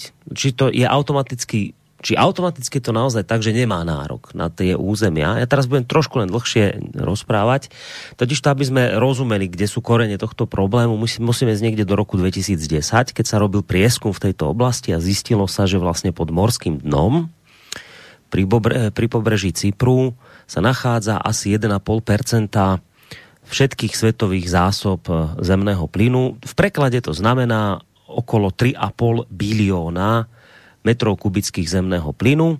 Aby sme si to porovnali, bol do, nejaký článok bol, kde bol dobre porovnanie, aby sme si vedeli predstaviť, koľko je to 3,5 bilióna e, metrov kubických zemného plynu, no tak zoberte si, že cez Slovensko vlastne ide ten plynovod od roku 1972 do roku 2016 e, prostredníctvom tohto plynovodu prešlo 2,3 bilióna metrov kubických plynu a tam sa nachádza 3,5, tak si predstavte, aké sú to zásoby. No. A ešte navyše, popri tých 3,5 bilióna metrov kubických zemného plynu je tam aj okolo 1,7 miliardy uh, barelov uh, ropy. No uh, a tieto obrovské zásoby, o ktorých hovoríme, oni sa nachádzajú v blízkosti Cypru, Egypta, Izraela a Libanonu. O 4 roky na to, od toho prieskumu z 2010. o 4 roky na to, v roku 2014, začala Európska únia o tejto oblasti hovoriť ako o jednej z alternatív k ruskému plynu. Že teda nebude odkázaná už len na ruský plyn, však tu sa nachádzajú veľké náleziská, takže my to vlastne budeme využívať na to, že budeme diverzifikovať. Tý, nebude, nebudeme brať proste už len od Rusov, ale už aj z tejto oblasti. No a taký plán bol, že vlastne na starý kontinent, teda do Európy, by sa vlastne ten plyn a tá ropa z tejto oblasti dopravovala cez plynovod EastMed, cez Cyprus a Krétu s dĺžkou 2000 kilometrov. Začiatkom minulého roka sa niekoľko štátov z tejto oblasti spojilo a dohodli sa na ťažbe nerastných zdrojov, ktoré by potom vlastne následne mohli exportovať do Európy a do tohto spoločného projektu išiel Egypt, Grécko, Izrael, Taliansko, Jordánsko, Palestína a Cyprus. Turecko k účasti na týchto projektoch nebolo vôbec prizvané a celé vlastne si to potom tí Turci vyhodnotili tak, že tieto štáty, ktoré som menoval, sa ich vlastne snažia odsunúť bokom, bokom od tohto nerastného bohatstva. No a samozrejme potom Turci prešli do protiútoku a dejú sa tie veci, ktoré sa diali. Do oblasti poslalo svoje prieskumné lode, um, lebo, ako som naznačil, Turci mali proste pocit, že sú vylúčení z tejto, z tejto celej záležitosti z tohto veľkého obchodu, z tohto veľkého biznisu. A teraz je otázka vlastne dve otázky, že či bolo správne tých Turkov z tohto takýmto spôsobom vyšachovať. Sú nejakí analytici, komentátori, pozorovatelia, ktorí hovoria, že to, toto nebolo správne tých Turkov takto dať bokom, pretože to vlastne len povedie k zvýšeniu uh, agresivity Turecka a k ďalšiemu napätiu. No ale iná, podľa mňa dôležitejšia otázka ako to, či bolo správneho od, od, vlastne od tejto od tohto odchodu, obchodu odstrihnúť. Ešte otázka je iná a síce, že uh, ono sa tak všeobecne konštatuje, že s hľadaním plynu nedaleko Cypru práve v tomto čase nezačalo Turecko len tak náhodou. Uh, totiž to vláda toho medzinárodne, uzná, tej medzinárodne uznávanej gréckej časti uh, Cypru zintenzívnila v posledných mesiacoch, rokoch eh, spoluprácu s koncernami Total z Francúzska, Eni z Talianska a ExxonMobil z USA. A, pri, a to pri odhaľovaní zásob nerastov pri tomto cyperskom pobreží. A teraz to podstatné, lenže Turecko si proste robí nárok na niektoré tieto oblasti a obvinuje grécky Cyprus z toho, že vlastne ho chce takto obrať o, o zisky z ťažby z tej tureckej časti ostrova. No a teraz je tá otázka, ako toto vlastne celé teraz treba chápať. Tak faktom je, že Cyprus je dnes naozaj rozdelený na dve časti. Tá severná časť patrí Turecku, uh, južná časť uh, je proste Grécka. Tá južná časť je uh, proste medzinárodne uznávaná, severná turecká časť nie. Ale bez ohľadu na to, či to medzinárodné spoločenstvo uznáva alebo neuznáva, Turci si prostě na túto časť ostrova, na ten sever Cypru prostě robia nárok. A na, a na územie vo vode, tam v mori, ktoré sa nachádza, prostě to považujú tiež za svoje nejaké výsostné vody. No, tak a potom Turci ako asi, asi celkom logicky tak nejak to berú, že však no tak z tohto uhla pohľadu my vlastne tiež máme nárok na na podiel z ťažby tejto ropy v tejto lokalite, lebo však veď ten severný Cyprus spravujeme my. No tak ako to, ako to Vlčko vlastne teraz je? A majú teda tí Turci z tohto uhla pohľadu nárok na ťažbu, alebo aspoň teda na, nejaký, na nejaké časť z tej ťažby, že by teda i niečo z toho kvaplo, znávyše keď hovorí, že sú v takej ťažkej hospodárskej situácii, v akej sú, tak titulu toho, že tú severnú časť Cypru prostě majú Turci pod svojou správou, tak majú teraz právo na, na nejakú tú ťažbu a nebolo správne ich takýmto spôsobom vyšakovať, alebo bolo absolútne správne s Tureckom v tejto veci nerátať, pretože tá časť Cypru prostě nie je medzinárodne uznávaná a Turci si nemajú čo robiť na to žiaden nárok. No, tak eh, to bychom museli zase jít do historie, do, do 70. let, kdy došlo k rozdělení Kypru. A zase ukážu prstem, eh, výsledkem bude, že opět ukážu prstem na nás, to znamená na západ. Eh, já už nevím, jestli to bylo v roce 70 nebo 72, posluchači určitě dohledají přesný datum, já mám slabý internet, takže ne, ne, nemůžu během vysílání hledat. E, došlo k tomu, že na Kypru tenkrát sjednoceným, kde eh, nebyla eh, turecká část a řecká část, kdy to byl jeden stát, eh, kde byly velmi detailní dohody mezi většinovým řeckým etnikem a jeho představitelama a menšinovým tureckým etnikem a jeho představitelama o vládě na Kypru. A bylo to takový to, to klasické chození po ostří žiletky, jo, ale drželo to. Kypr byl nezávislý stát, no, ale řecká část si umanula, tenkrát eh, vládla v Aténách takzvaná plukovnická chunta. No a řecký nacionalisti na Kypru se rozhodli, že Kypr připojí k Řecku. Takže vyvolali ozbrojený puč a mysleli si, že to je, že to je tím vyřízený.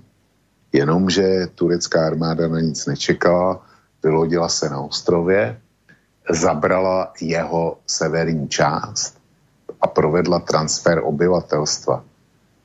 Ta, ta severní část ta nebyla osídlená většinově Turkama. Tam, ta, tam byla většina řeků, ale, ale tam byla provedená etnická čistka. Řekové byli vytlačený, vytlačený pryč, to markační linii a e, z té jižní řecké části naopak e, byl transfer tureckého obyvatelstva e, do takzvané severokyperské republiky. Severokyperskou republiku neuznává nikdo, kromě Turecka. Na celém světě je to jedna jediná země, která uznává že tenhle státní útvar.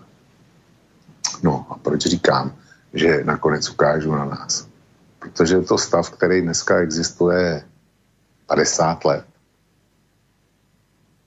A všichni dělají, zejména ti, kteří eh, to mohli nějakým způsobem rozseknout. A měli to dávno rozseknout, což je západ. Ty dělají, že ten problém vlastně neexistuje. Že není. Jo? Kdyby existoval eh, dneska jednotný Kypr, tak si myslím, že eh, nároky Turků by byly eh, nulitní. Tím, že existuje Severokyperská republika, tak oni se obtírají nikoliv o to, že na to jako mají nárok, ale že jen to ta Severokyperská republika ty průzkumní práce dovolila. Západ si nevyřešil e, svoji domácí úlohu, No a dneska z toho má e, obrovský problém. Je to stejný, jako, jako když si někdo, e, když ho začne bolet zub, tak nejde, nejde k zubaři a nejde k zubaři tak dlouho, dokud e, nedostane zánět, zánět dásně. Jo, a, jo, tak t, přesně, přesně tohle je problém, je problém Kypru. No a e, já tě musím pochválit za domácí přípravu, protože tohle jsem měl nachystaný já a zároveň, zároveň jsem velmi, velmi smutný z toho, že jsi si tu přípravu udělal tak, eh, tak eh, důkladně. Já jsem o tom 7. ledna, eh, nebo respektive januára letošního roku napsal na kosu článek, který se jmenuje Nord Stream 2, co o něm nevíte a vědět byste měli a tam se právě toho plynovanu EastMed dotýkám a protože byl nastartovaný ten projekt, tak mám tam i výrok, v tom článku výrok jistého Steliose Petsase, tak to tehdejšího mluvčího řecké vlády, nevím, jestli ještě dneska, a ten prohlásil, je velmi důležité, že země, eh, ty eh, země, které se do toho projektu spojily, což je konkrétně Kypr, Řecko, Izrael, a on e, prohlásil, je velmi důležité, že země ukazují, že umí rychle reagovat na provokativní postoj Turecka. No tak to se, to se samozřejmě muselo Ankary dotknout. Hmm. No a Turci na to reagovali rychle a masivně. Okamžitě podepsali turecko-libijskou námořní dohodu, Eh, s tou mezinárodní, takzvaně mezinárodně uznávanou vládou sídlící v Tripolisu. A obě strany si v ní vymezily v moři výlučné ekonomické zóny. Oni se prostě natáhli od hranic Libie eh, dvě linie, vzali západní hranici a východní hranici Libie a natáhli to přes moře směrem k Turecku mm. a všechno, co je vevnitř, tady, jako keby taký tak most postavili. Jako takový, takový no. nějaký kosodelník hmm. a prohlásili to za svou výročnou ekonomickou zónu. Jo? Takže toho jsme se dopracovali. A e, jako přizvat, e, přizvat k tomu e, Turecko, k tomu projektu toho Eastmedu, já si myslím, že by to, že že to bylo logický, že ho k tomu mm-hmm. nepozvali, protože já v tom článku mám i mapku skopírované z německých zdrojů, kde jsou označený naleziště, z kterých ten plynovod bude brát plyn. A ty naleziště jsou celkem čtyři, ty nejznámější Leviathan, což je izraelský naleziště a potom Afrodite, což je kyperský naleziště a oni vedle toho jsou tam ještě naleziště Zahar a Tamar, myslím, že se jmenuje to poslední. No. A ten Tamar, ten leží u libanonských břehů a ten Zohar, ten je někde, někde na půl cestě mezi Izraelem a, a, a, a Kyprem. Čili s Tureckem, Turecko není ani na dohled, jo. To, je, čili tady k tomu, k těmhle čtyřem nalezištím, Turecko nemá žádný gebír, proč by se toho mělo účastnit. Hmm. Ale je to, je to kapitola o národním sobectví, do kterého samozřejmě jsou zapletený i řekové. A nechci na ně nasazovat, jo, protože eh, v celkově v tomhle sporu, který byl u toho řeckého ostrova, já osobně stojím na řecké straně. Ale eh, je to o řeckém sobectví a izraelském sobectví, protože původně do toho měli by, do toho Eastmedu měly být připojený i dva egyptský eh, plynový terminály, No a e, ty tři země se na Egypt vykašlali a Egypt musel, e, vy, musel budovat, napojit to na skapalňovací stanice a dneska to připravuje jako, jako skapalněný plyn. Což byl, což byl teda potrh, zásadní potrh a e, já jenom chci ukázat na tomhle, jak komplikovaný všechno na středním východě je a že ta naše optika, kterou my používáme, velice rádi na hodnocení eh, zahraničních událostí bílá černá, jak nefunguje. Prostě Turci, když, eh, když jde o eh, migranty a jejich posílání do Evropy, tak jasně černá. Jo. Když jde tadyhle o tu, eh, o tu záležitost eh, s tím, s tou chamtivostí národní, kdy, kdy zkouší ten eh, dostat se k plynu, tak zase opět, opět černá. Ale když šlo o e, ten protiletecký systém S-400 kupovaný od Ruska, tak to najednou tenkrát bylo na nějaký čas bílá. Jasně bílá. Turci jsou, jsou frajeři, protože se postavili Američanům. Zapomeňme na to, neexistuje nic černobílého. Já si dokonce trouf, je to jenom vošedej a troufnu si tvrdit, že titul známého filmového a literárního trháku 50 odstínů šedi na eh, poměry na Blízkém východě prostě nestačí, že tam je jich, eh, tam je jich daleko víc. Jo. Tam 50, 50 eh, odstínů nic nepopíše. Hmm. Takže je to komplikovaný a my bychom měli vždycky e, zohlednit všechno, co zohlednit lze a co, co zohlednit především dokážeme. Jinak eh, ten EastMed a tadyhle ty celý, eh, celý eh, projekty těch i prospekce plynových polí a, a podobně, tak to je záležitost, která se váže.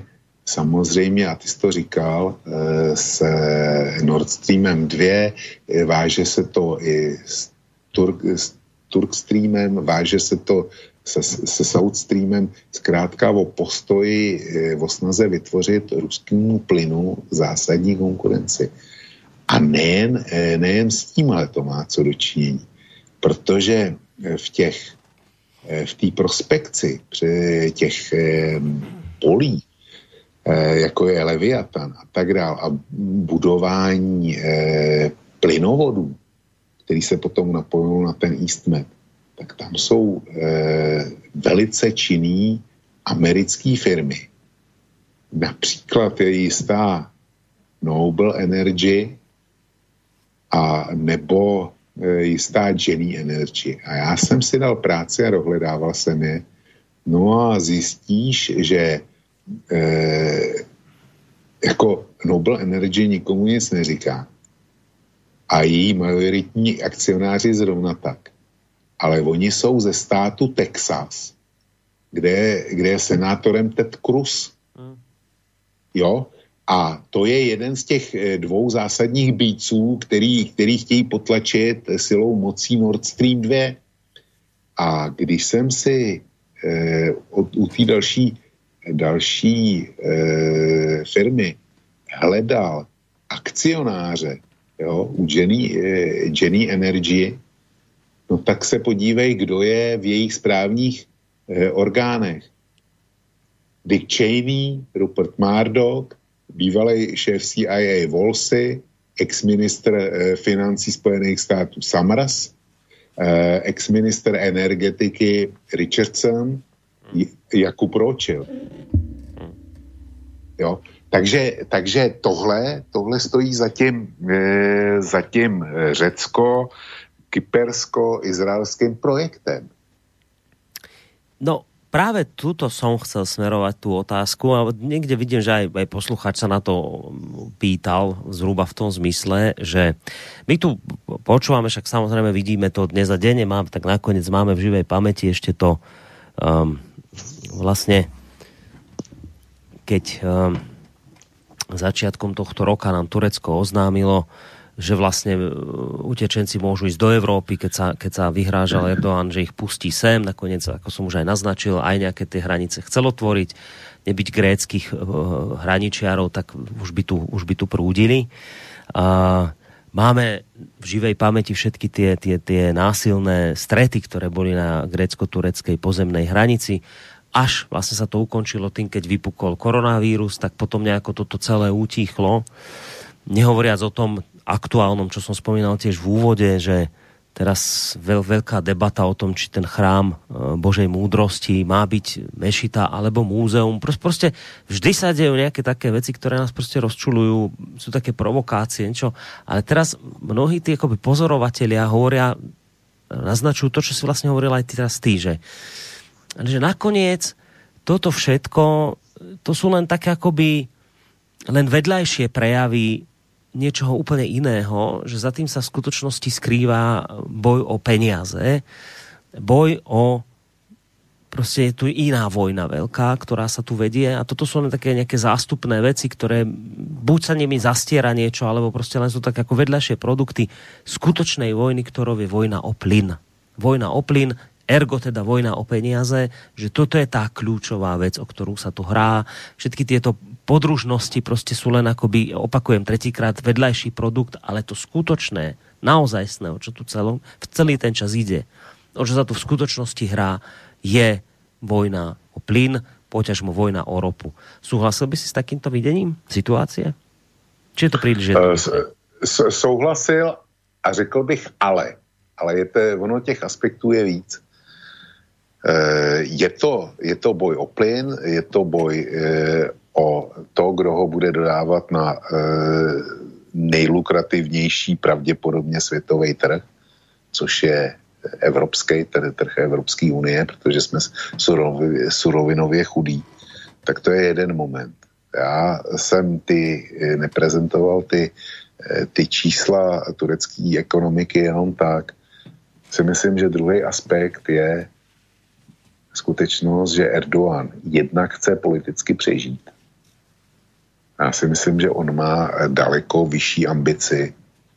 Tureckým svatým je eh, Kemal Paša, eh, respektive mého známé pod jménem Kemal Atatürk, který ze zaostalého Turecka udělal moderní, moderní republiku kamkoliv v Turecku přijdeš do nějaký veřejný nebo kvazi veřejný budovy, tak je tam kousek, který je koutek, který je minimálně teda koutek, který je věnovaný eh, Kemalu Atatürkovi. To je prostě jejich eh, zakladatel jejich eh, státu moderního a je to jejich svatý. A já jim to nebudu rozmlouvat, protože si myslím, že každý stát Eh, si tohle má pořešit svý velikány sám. Hmm. A furt mi to přijde lepší, eh, když mají ten eh, koutek v každém hotelu, kde jsem byl a v každé veřejné budově, kterou, kterou se mi povedlo navštívit a drží se toho než když eh, v jiné zemi světa dneska svrhávají svý otce zakladatele a jejich pomníky a pomalovávají je barvou a, a tak dále. To, tak to mi ten turecký postoj přijde, přijde lepší. Ale e, já si myslím, že Erdogan nejenom chce, eh, chce politicky přežít, což je, eh, což je prioritní záležitost, a sekundárně k tomu, že chce se minimálně ke mnou Atatürkovi e, svým odkazem vyrovnat nebo ho dokonce před, eh, být jako lepší než on eh, v tureckých dějinách. To je jeho motivace. Eh, to je jeho motivace. A jestliže má špatný, špatný čísla hospodářský, no tak musím voličům nabídnout něco jiného. Hmm. Kla, klasický způsob je najít, najít svého nepřítele nejlépe za, za hranicema. A když si k tomu přidáš ještě to, že by to mohlo být spojeno eh, s velkým finančním trvalým ziskem, hmm. no, tak to je dokonalá kombinace. Hmm. No, potom by to aj dávalo význam, prečo vlastne takéto kroky sa dejú. Jistě. No, však budeme jistě. samozrejme v tej debatke pokračovať, ale pozerám, že máme 22 hodín pomaly, tak dáme si krátku hudobnú prestávočku a potom by sme sa už pozreli aj na nejaké tie maily od našich poslucháčov.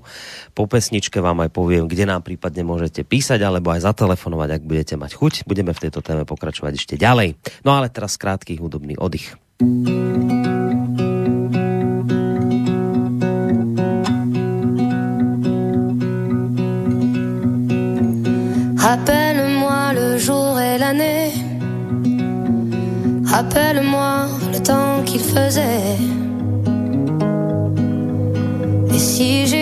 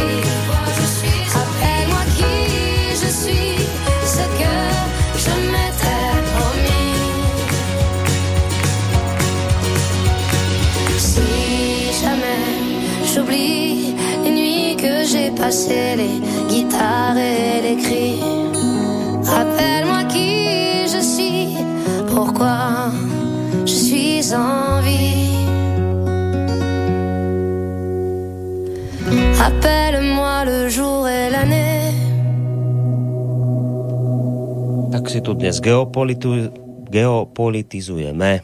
A takto nám do toho milá francúzska spevačka zas vstúpila takouto celkom milou pohodovkou.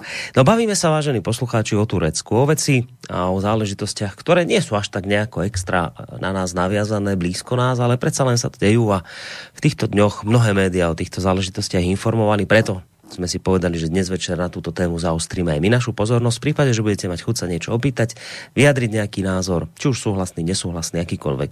Studio zavinač slobodný vysielač.sk, to je naša mailová adresa. Potom môžete reagovať aj keď kliknete na zelené tlačidlo otázka do štúdia na našej stránke. No a potom je tu ešte telefon 048 381 0101. Nejaké tie maily tu pristali, tak urobíme také, že prvé kolo mailových otázok na Skype linke Vlčko, pripravený ste na ne odpovedať. Máme tu hneď prvý od Petra. Pýtali ste sa, dobrý večer páni, pýtali ste sa, ako je možné, že si s Tureckom nevie spraviť poriadky e, USA v rámci Severoatlantickej aliancie.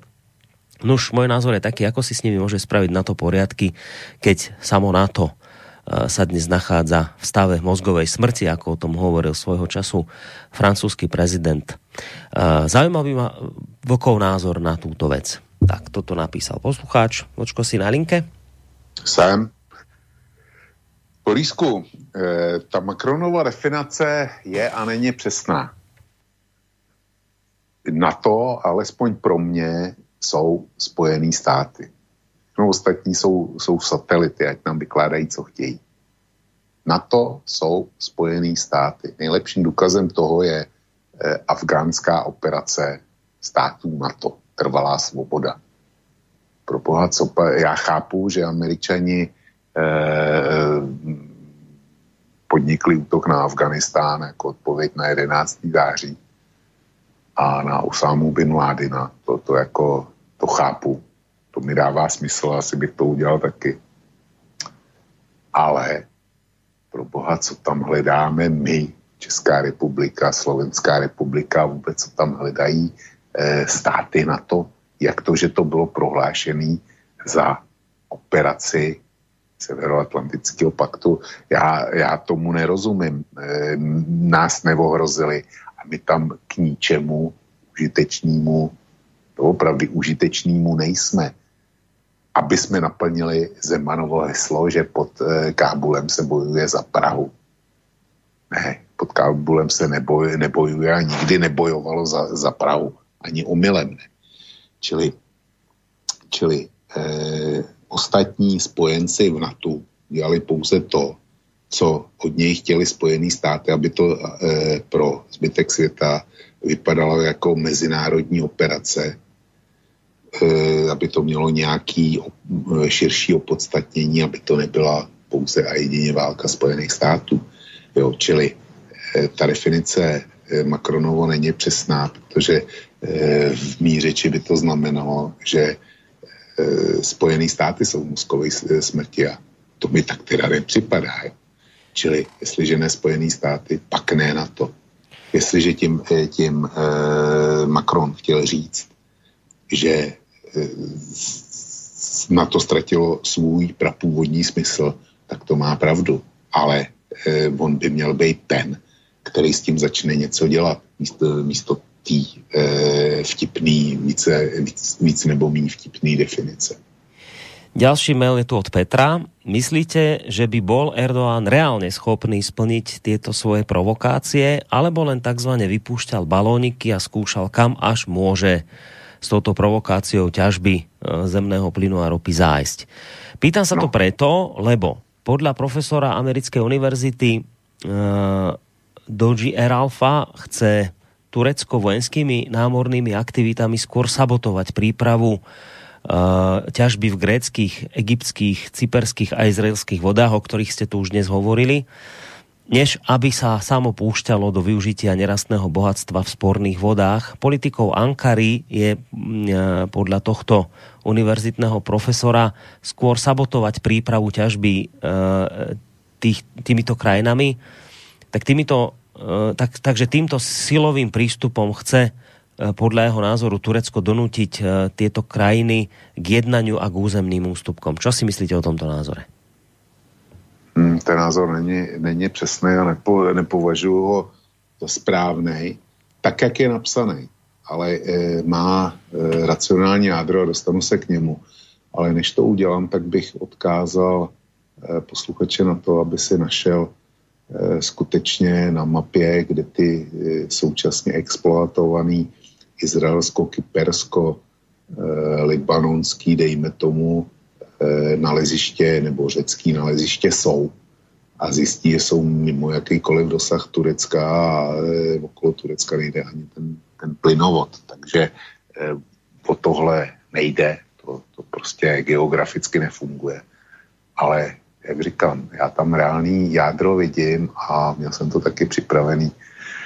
My všichni víme, co se děje okolo, okolo e, Seed, Streamu a to, South Streamu a Turkey Streamu. Jo speciálně Turkish Stream eh, má být podle rozšířeného výkladu, eh, který byl přijatý ve Spojených státech, sankcionovaný, eh, protože nový plynovody, který se na něj připojí dneska, tak by měly podléhat americkým sankcím, protože je to zakázaný dovoz ruského plynu do Evropy. Zjednodušeně řečeno.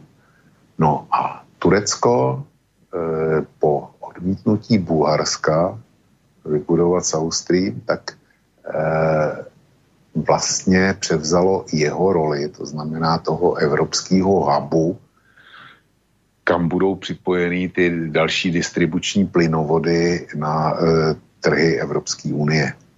Turecko do toho jednak investovalo peníze, sice zdaleka ne takový jako Rusko, ale pořád dost velký, a představuje si, dostalo od Ruska velký prodejní licence. Rusové se zavázali, že ten plyn jim dodají za takovou a takovou cenu a zbytek, že si prostě už budou prodávat eh, ve vlastní režii Turci.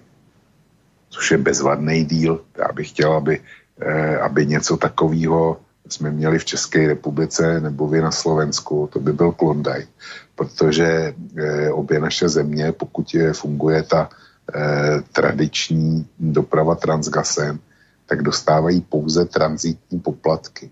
Pouze v úvozovkách, oni to jsou velký peníze, ale pouze. A jsou to ve srovnání s tím, jakou koncesi dostali Turci, jsou to opravdu drobný.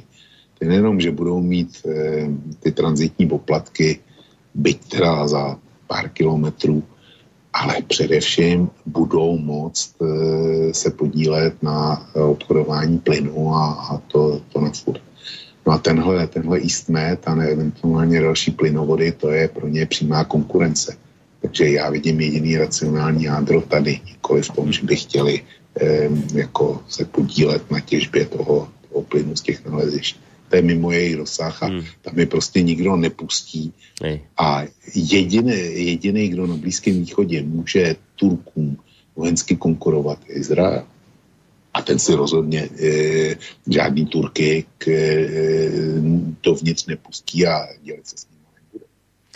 No a ešte, ešte pridám jeden mail v tomto kole otázok mailových. Um, bolo mi smiešne, keď som niekde čítal nedávno, ako Ankare pohrozila Európska únia sankciami. Aj USA tiež vyzvali Turecko, aby prehodnotilo svoje aktivity v regióne. A bolo mi smiešne, keď som videl toho Erdogana, ako ho to nejakým spôsobom nevyrušilo a neovplyvnilo. Bolo mi smiešne, keď som videl, ako ešte minulý týždeň vo štvrtok hovoril o tom, že jeho krajina postupuje v súlade s právom a bude v týchto krokoch pokračovať a všetkým sa smial e, do očí. Skrátka, dobre, Chcem povedať to, že si myslím, že Erdoğan bude túto hru hrať ďalej, pretože si je veľmi dobre vedomý, že hoci sa na teraz stiahol, Európska únia v skutočnosti nebude ďalej tlačiť na ukončenie prieskumných vrtov, pretože Turecko potrebuje k zvládnutiu migračnej krízy. Nehovoriac o tom, že si veľmi dobre uvedomuje, aká je Ankara aj vojensky silná, že by proti nej nemala žiadnu šancu. Tak, toto nám napísal Ronald. Takýto mail. No, tak já s tím hluboce nesouhlasím. Ronald není sám, kdo si to myslí, někteří šli ještě daleko dál. Já mám před sebou otevřený eh, článek ex-ministra zdravotnictví eh, Zemanovy vlády, pana Davida, který dneska je europoslancem za Kamuru. A ten napsal takový palický článek, že, eh, kde šel dál, kde konstatoval kromě jiného, že eh, řecký premiér Mitsotakis telefonicky požádal Angelu Merklovou, eh, která právě předsedá Evropské radě, aby zprostředkoval Řecku pomoc. A eh, on konstatuje, že Merklová se na něj v podstatě vykašlala, že teda Erdoganovi zavolala, snažila se ho přimět k opuštění plánu těžby a v telefonátu mu však ani nepohrozila uvolaním sankcí na Turecko. Spokojila se s Erdoganovým vysvětlením, podle něhož Turecko nepovažuje místo, na něj chce těžit za teritoriální vody Řecka. To cituju z toho, z toho eh, Davidova materiálu.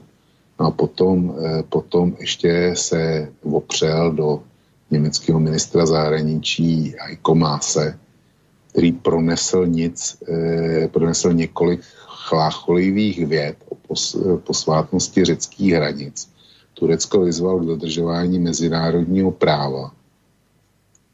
A poté však podle eh, veřejně urazil své hostitele, když se postavil na stranu Turecka.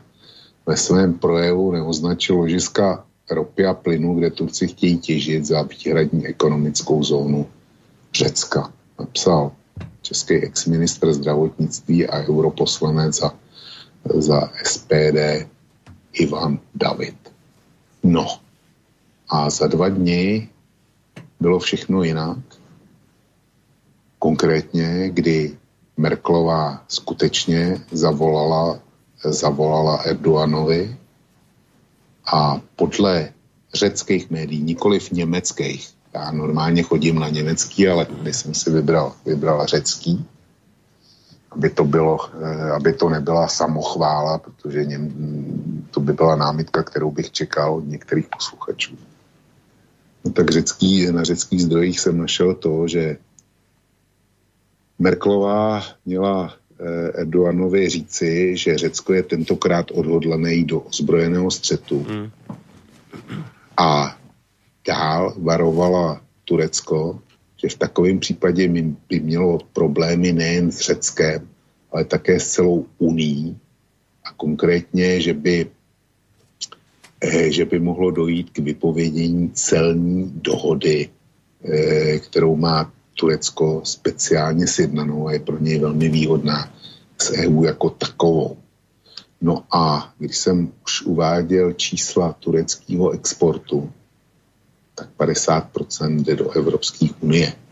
A vzpomeň si, vzpomeň si na to, co se, co se stalo, když Turci zestřelili mm. to ruský bojový letadlo, jak na to reagovalo Rusko, nevyhlásilo tureckou válku, Nýbrž okamžitě na něj zavedlo ekonomické sankce, a mm. protože eh, Rusko je velký eh, exportní trh pro Turecko, to trvalo asi jenom tři týdny a, a e, Erdogan víceméně pokorně hmm. e, přijel do Moskvy a šoupal tam nohama, jo, když, to, když to mám říct. Hmm. A najednou byli zase velký, velký kamarádi a velký přátelé. A to Rusko zdaleka e, jako jeden stát nehraje zdaleka takový, takovou roli důležitou v tureckém hospodářství jako jako e, Evropská unie a Heiko Maas ten, ten neprodal taky e, Řecko. Níprž taky si řekl svý, byť je to člověk, kterýho já nemám rád a jako minister, německý minister zahraničí se mi těžce nelíbí. Čili když se teda bavíme o těch dezinformacích a zavádějících informacích, tak bohužel eh, tahle jedna flagrantní přišla europoslance, který, e, když, by, když něco vyhodí na Facebook, tak by to mělo mít e, jako vážnost. Jo, a teďko, my jsme začali neplánovaně koronavirem a ono to souvisí s tím Tureckem. Turci mají jejich, jejich pro ně turistický ruch to je, to je taky zásadní eh, sektor jejich hospodářství. já nevím přesně, jak, jak eh, velký podíl na HDP to má, ale typu si, že 10% nejmí, no, což, je, což je nezanedbatelný. No a letošní turistická sezóna je pro ně mm, obrovský problém. Oni si byli vědomi toho, že budou těžko získávat turisty a e, proto na to šli z mého pohledu docela chytře. Pozvali si německou e, zkušební, e, státní zkušební organizaci TIF, což je světová značka, opravdu, pokud jde, pokud jde o seriózní testování a nechali eh, eh, všechny svý velký hotely, který se chtěli zapojit do mezinárodního cestovního ruchu po koronavirové krizi, tak nechali eh, otestovat TIF. Jo, na to, jestli ty opatření jsou dostatečný nebo, nebo nejsou a nechali si od nich vypracovat harmonogram toho, jak by ty letoviska měly fungovat a jak by tam měly být nastavený procesy, aby koronavirus nepředstavoval žádný riziko tohle udělali, investovali do toho spoustu peněz. A výsledkem toho je, že Evropská unie eh, jak si dala zelenou turistický ruchu do Itálie, do Španělska, který byly zasažený daleko víc než Turecko, eh, do Chorvatska, ale do Řecka. Ale Turecko je na těch takzvaných semaforech pořád červený a, a kdo jde do Turecka, tak musí počítat s tím, že zkrátka po návratu domů půjde na 14 dní do karantény čímž pádem e, turecký turistický průmysl škrtli. Takže e, Erdogan opravdu potřebuje nutně někde něco hospodářsky udělat. A já jsem zapomněl na jednu věc, na kterou se ptal ten předchozí posluchač. A to je, zda Erdogan e, to testoval, kam až může zajít. Mm. Samozřejmě, že to testoval. To, to, bylo, e, to bylo jasný, protože aby e, ono rozpoutat válku, to není žádná legrace. Jo. Ani pro Turecko, byť si myslím, že by s Řeckem bylo asi velmi rychle hotovo. Ale jako na válku je dost času a Erdogan se do toho pustí, do toho dobrodružství znova, pokud hospodářská situace bude katastrofální. Pak si myslím, že už mu jiný řešení, jak zůstat u moci, nezbyde. Som sa chcel ešte na to Grécko opýtať, eh, keď si hovorím o tom, že áno, že on naozaj testoval, kde až môže zájsť. Ako s tými Grékmi to bolo? Už si tu už si hovoril o tom, že Angela Merkelová, keď telefonovala s Erdoganom, tak hovorila, že to Gréci myslia tentokrát naozaj vážne a že prostě pôjdu do toho zbrojeného konfliktu. Ak na to príde, som kde si aj čítal nejaké vyjadrenia nejakého gréckého admirála, či ako nejaká vysoká šarža vojenská, ktorý hovoril o tom, že áno, sme pripravení a keď na to dojde, máme raket dosť na to, aby sme potopili aj 4 flotily turecké a takéto. Ako silné slova padali. Ale že či aj z toho, zo strany toho Grécka to bola skôr taká ako psychologická slovná vojna, alebo už naozaj tentokrát Gréci boli jednoducho ochotní uh, ísť aj do ozbrojeného konfliktu s Tureckom? Já si myslím, že, že Řekům by nezbylo nic jiného. Já nevím. Jo. Řecko je pro mě neznámá země, nemám tam žádný kontakty hmm. a e, tudíž nemám žádný, e, žádný speciální informace nad rámec běžně dostupný. Ale zase v takovýchhle případech se ptám vždycky sám sebe, a co by si dělal ty, kdyby? Hmm. Kdyby si to měl, měl rozhodnout. Na, na základě těch minima e, informací, které můžou být ještě zavádějící, ale vyšlo mi z toho, že řekům, kdyby Turci byli začali vrtat, by skutečně nezbylo nic jiného, než, než vystřelit. No ja som si čítal, že už tá situácia teda mala byť veľmi vypetá, nejakých 18 vojnových lodí už bolo teda na mori tureckých, už smerovali do tej oblasti, ale že teda po, po telefonáte s Merklovou zmenili kurz, otočili sa. A tak je to vlastne celé prezentované, že toto vlastne... Ne, ne, ne, Borisku. Nie? Ne, ne, tak som to, ta, tak som to ja kde si zachytil. Já e, na svých podkladech, který mám otevřený, tak Údajně je tam 19 eh, hladinových plavidel a dvě, turecké, eh, dvě řecké ponorky a budou tam hlídkovat do 2. augusta, potažmo srpna. Ale teraz myslíš grécké? Eh, řecký, řecký. Já jsem hovoril o tureckých, že turecký. Tam jo, o, o tureckých, tak, tak to promiň. Ale ty řekové, když už jsem to začal, tak tam údajně budou hlídkovat do 2. augusta, potažmo srpna. Kdy údajně má, vy, má vypršet nějaká turecká licence na provádění mm-hmm. prací v dané oblasti. Hej.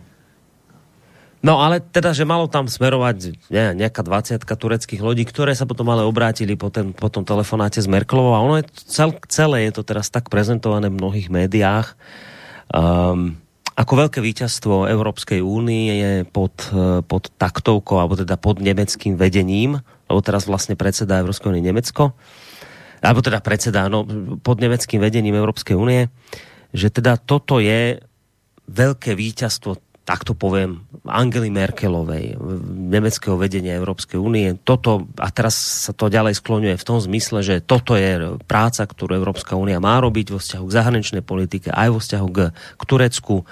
Má byť takáto jednoznačná, odhodlaná, akože nezľavovať zo svojich e, nárokov a teda celé sa to tak naznačuje, že ak v tomto smere Nemecko bude ďalej takto pokračovať a ak mu nebudú nejaké ďalšie iné členské štáty v tomto smere podrážať nohy, tak to, to bolo v niektorých článkoch písané, takže jednoducho podarí sa ako keby Turecko udržať na dištanc. No ale zkrátka, dobre, veľké víťazstvo Nemecka, veľké víťazstvo Angely Merkelovej, veľké víťazstvo Európskej únie pod nemeckým vedením. Čo si o tomto myslíš? No tak e, velký vítězství Merkelový to v každém případě Jenomže to, to vítězství bylo okamžitě podlomený o dva dny díl jinou zprávou, že Turecko e, má u Kypru, o tom jsme mluvili, u severního Kypru e, jednu tu e, vrtnou loď, nebo průzkumnou loď na ložiska, která je doprovázená vojenským doprovodem. No a dva dny potom, co stavili tu flotilu od toho řeckého ostrova, tak vyplula eh, k severnímu Kypru druhá podobná loď, která má e, provádět ten průzkum někde jinde a taky, taky e, ze svou flotilou. Hmm. A tu, to Erdogan nezastaví, nestáhne. A takže pro mě by bylo vítězství jako dokonalý, kdyby se povedlo zastavit i ty průzkumné práce u kyperského pobřeží. Jenomže k tomu nedošlo a podle mě ani nedojde. Jo, e, čili vliv Evropské unie je velmi omezen. Ale já si myslím, že Evropská unie e, jako získala vítězství nad Tureckem v době těch e, nájezdů na pozemní hranici Turecka. My jsme se o tom bavili a je to vítězství, který nebylo ku podivu nikde komentováno. A jestli si dobře vzpomeneš, tak e, v té relaci, kde jsme se o tomhle bavili, e, o těch srážkách na řecko-turecké hranici a o náporu migrantů, tak bylo řečeno v relaci, že tohle se dá ustát a že to není e, fatální, dokud Turecko neumožní sednout migrantům znovu na čluny a nepošle na moře, protože tam se to bránit nedá. Jo. To ne bez, bez ztrát na lidských životech. A to Turci tenkrát neudělali ani nikdy potom. Čili tohle bylo vítězství, vítězství Evropské unie, eh, který, eh, který stojí za zmínku. Ale když si na jednu stranu dám eh, odchod Turků od řeckých ostrovů, to vítězství je, ale je, je v zápětí vyváženou porážkou. Hmm. Je ta, teda ten Kypr, který nemá e, námořní jednotky, který nemá e, armádu, která by Turkům stála za pozornost, tak ten je, eh, ten je ponechaný sám sobě na pospas. Hmm. Že každá dobrá správa sa musí aj niečím hneď pokaziť. Vlastne no, hovoríš. No, pozerám, že my sa, ja som to tak v úvode hovoril, že dnes by sme teda nechceli veľmi naťahovať čas tej relácie, platí to, čo som hovoril. Za normálne okolnosti by sme sa blížili k záveru relácie, ale máme tu ešte maily nevybavené, takže tie dočítame a potom reláciu uzavrieme, takže nejako nebudeme to zbytočne naťahovať, určite nie do polnoci. Takže poďme hneď na ďalšie maily, ktoré mi tu svietia. Idem teraz od vrchu, tak ako ich mám teraz tie najnovšie a pôjdem potom do, po tých starých, lebo ešte vidím, tam je mail aj koronakrize, že ten si necháme nakoniec, takže pôjdem teraz od tých najnovších. Martin píše, výpravy do Afganistanu sú z tohto dôvodu, sú z toho dôvodu, že Spojené štáty agresívne vyhlásili, že, bol vraj, e, že boli vraj napadnuté a vyzvali svojich spojencov zo severoatlantickej agresie, aby im prišli na pomoc.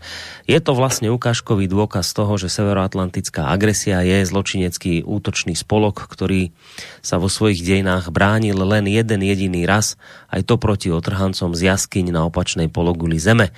Ak si teda viete predstaviť, čo znamená viesť obranú vojnu na opačnej pologuli Zeme. To už by sme skôr mohli povedať, že Adolf Hitler viedol po celej Európe podobne sebaobrané vojny. Vo všetkých ostatných vojenských zásahoch, prípadne prípadoch najväčšia agresívna teroristická organizácia viedla útočné vojny a páchala najväčšie medzinárodné zločiny podľa záverov norimberských súdov. Tak takýto mail nám priletel od Martina. Neviem, či chceš na to nejak reagovať a či máš k tomu čo Budu, povedať? Budu na to, budu na to reagovat, ale jinak, než si posluchač představuje, protože já jsem svůj názor na eh, Severoatlantickou eh, alianci a její účast v Afganistánu eh, už řekl a nemá smysl, abych to opakoval a zůstanu u něj radši, než u toho, co napsal posluchač.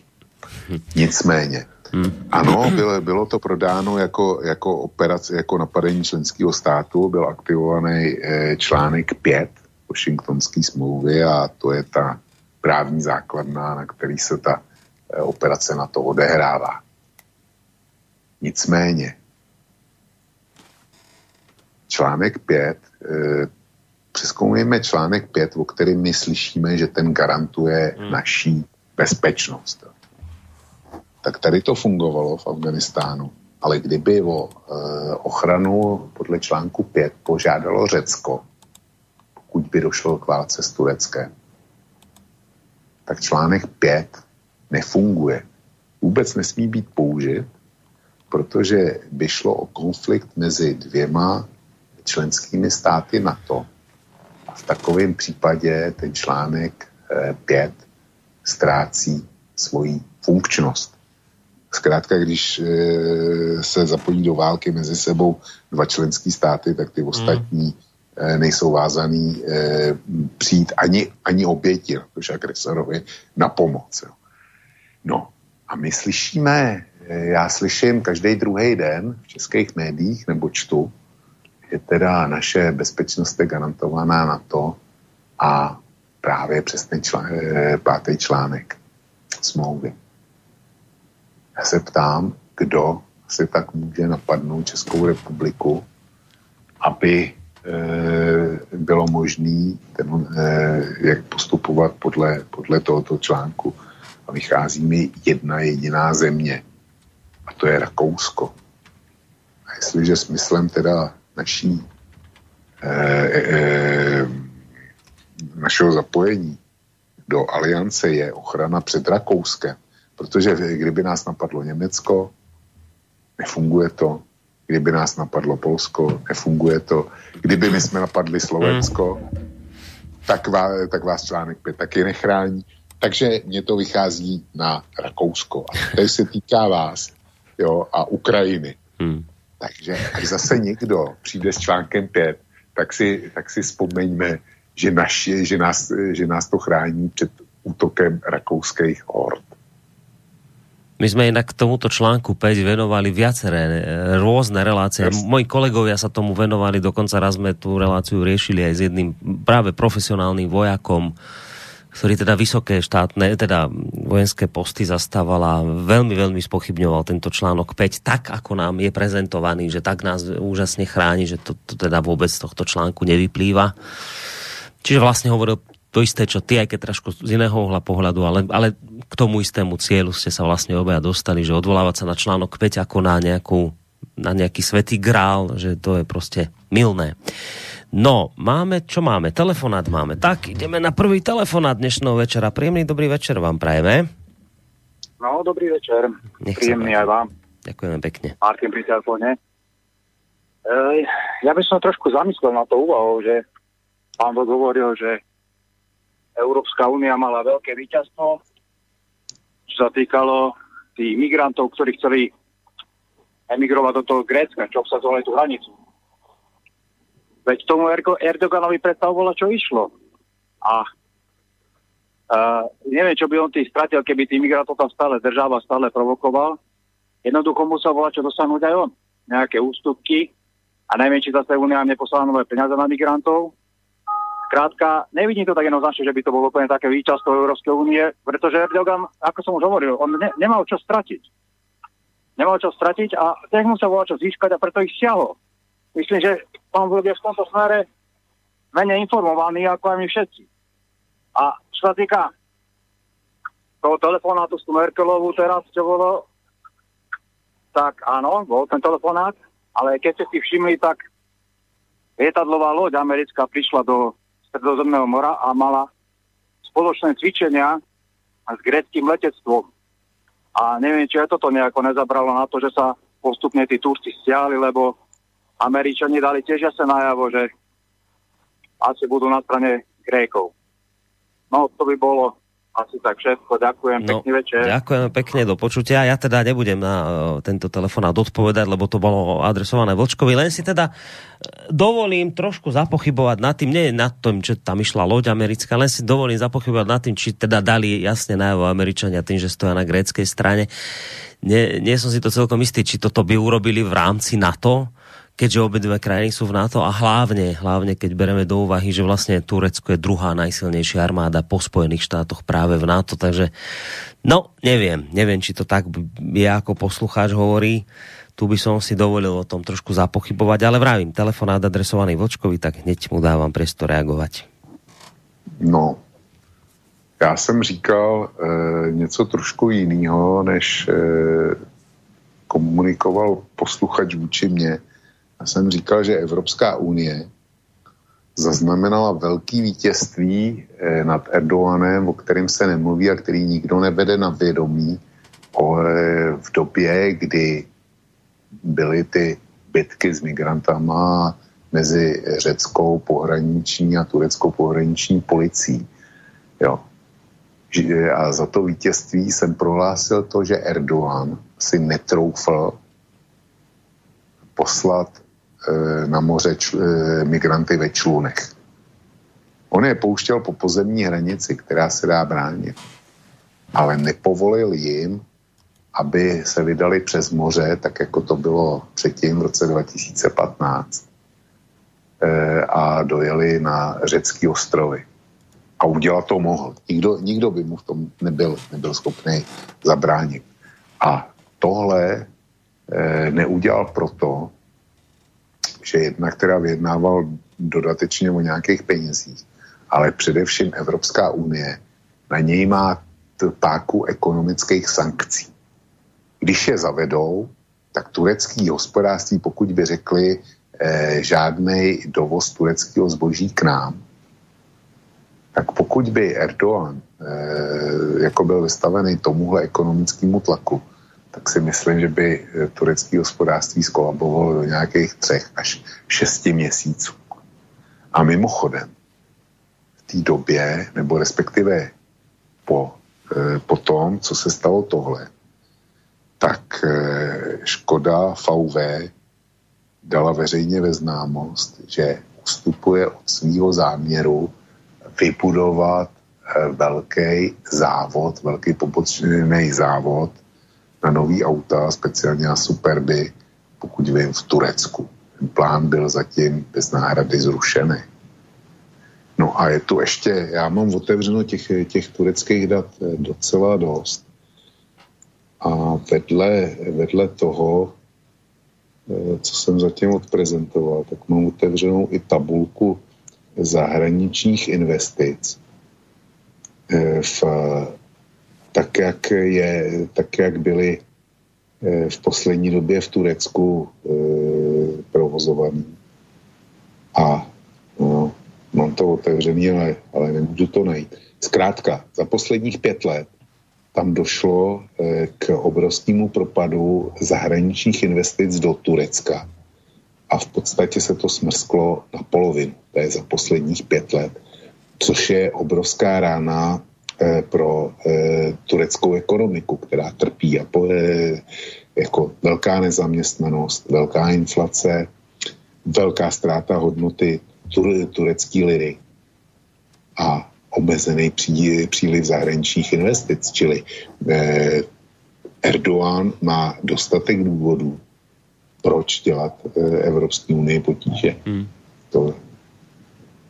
No, Marian píše, toto spojím dva maily, lebo ešte dal potom jeden taký dovetok. Dobrý večer, príjemne sa počúvate, ďakujem pekne. K Cypru. Prečo sa problémy neriešia hneď, kým sa nedospeje k rovnocenej dohode? Ako je možné, že NATO útočí na NATO? Tak v podstate na túto otázku si už odpovedal, ale však môžeš ešte k tomu. A potom píše ďalej, k Erdoánovi pobavilo ma vočkové vyjadrenie konzervatívny islamský politik, bože už zostal len islamista. Zaujíma ma, prečo ide teraz s touto islamistickou kartou. Stráca voličov? V podstate aj o, o tomto si už hovoril. A potom ešte ten jeden dodatok z ďalšieho mailu, taká Marianová osobná zlá skúsenosť s Turkom. Obchodoval som s jedným, oškoval ma o 3000 eur a za ďalších 5 mi poslal tovar, ktorý som si neobjednal. Po vyhrážaní sa mi vysmial, po vyhráže, čo? Po vyhrážkami sa mi vysmial do tváre, tak toľko Turek. Takže takéto zlé skúsenosti má. No ale tam zaznela tá otázka, prečo teda hlavne tá otázka, prečo vlastne hrá teraz touto islamistickou kartou Erdoğan. Tam si to vlastne v úvode relácie už, on sa pýta, že či stráca voličov, tam v úvode relácie si na túto vec odpovedal, ale ak ešte chceš niečo na doplnenie, do vysvetlenie, tak nech sa ti páči. No, eh, já mám rád, eh, rád čísla názorný eh, příklady. Poslední turecký, poslední volby, které v Turecku byly, byly jejich komunální volby. A tam Erdoğan utrpěl dvě nesmírně pro něj bolestivý a zásadní prohry. Ztratil Ankaru, ztratil především Istanbul. Tam ty volby byly eh, opakované, pokud se pamatuješ. Hmm. Eh, on spochybnil, eh, ty výsledky byly těsní, ale on spochybnil eh, ty první volby, že tam byly špatně sečtený hlasy a manipulace a že to, ten výsledek byl opravdu těsný, tak se konalo druhý kolo a tam prohrál teda už zcela jasně a ztráta Istanbulu, to pro něj musela být něco jako srdeční infarkt, protože, jak jsem řekl, on tam byl dlouholetým a úspěšným starostou, nechal tam postavit e, nový obrovský letiště a tak dále, tak dále. A e, Istanbul se k němu obrátil zády. Co tím chci říct, že i v Turecku začíná fungovat takovýto klasický rozdělení, který známe ze Spojených států, který známe ze západní Evropy, z Německa, z Francie, naposled z Polska, z prezidentských voleb, kdy eh, ty chudý, eh, chudší vesnické oblasti volí zásadně jinak než velký města. A stejně je to v Turecku.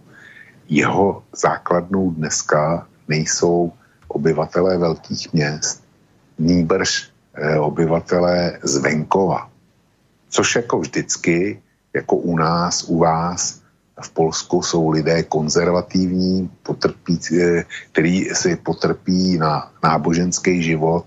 Je to taková ta fundamentální, eh, v daném případě Turecka je to fundamentální eh, přístup k islámu. Jo. A proto Erdogan hraje dneska tuhle kartu, protože to jsou jeho voliči. On si tím stabilizuje voličskou základnu a když nemůže nabídnout ekonomické úspěchy, no tak eh, tlačí na pilu tady. Logický postup. Hmm. No, e, ďalší mail. E, zdravím. Je pravda, že v tých kadejakých proxy či hybridných vojnách ide v prvom rade o peniaze, ale to sú peniaze e, inej úrovne, ako o nich uvažujeme my, bežní ľudia. V tých vojnách podľa mňa ide štvrtú úroveň funkcie Eh, peňazí, teda ide o moc, Dick Cheney a jemu podobný vnímajú a narábajú s peniazmi ako s nástrojom moci. Pane Vlku, včera ste ma pochválili, tak vám dnes ja zase nahrám na smeč. Povedzte nám, ako je to možné, že pri vašej úrovni vedomostí stále ešte veríte v, de- v demokraciu, pýta sa ťa Vládo. Hmm. Proč věřím v demokracii? Protože jsem zažil diktatúru, a v, de, v demokracii se mi žije lépe, bych řekl. A protože si myslím, že když ztratíme demokracii, tak nic nevyhrajeme. Já vím, že, že by mi Vlado, Vlado třeba nám, teďko namítl, a co osvícená diktatura. No tak to je zdaleka nejefektivnější způsob, způsob vlády. Bez debaty. Problém je najít osvíceného diktátora tak.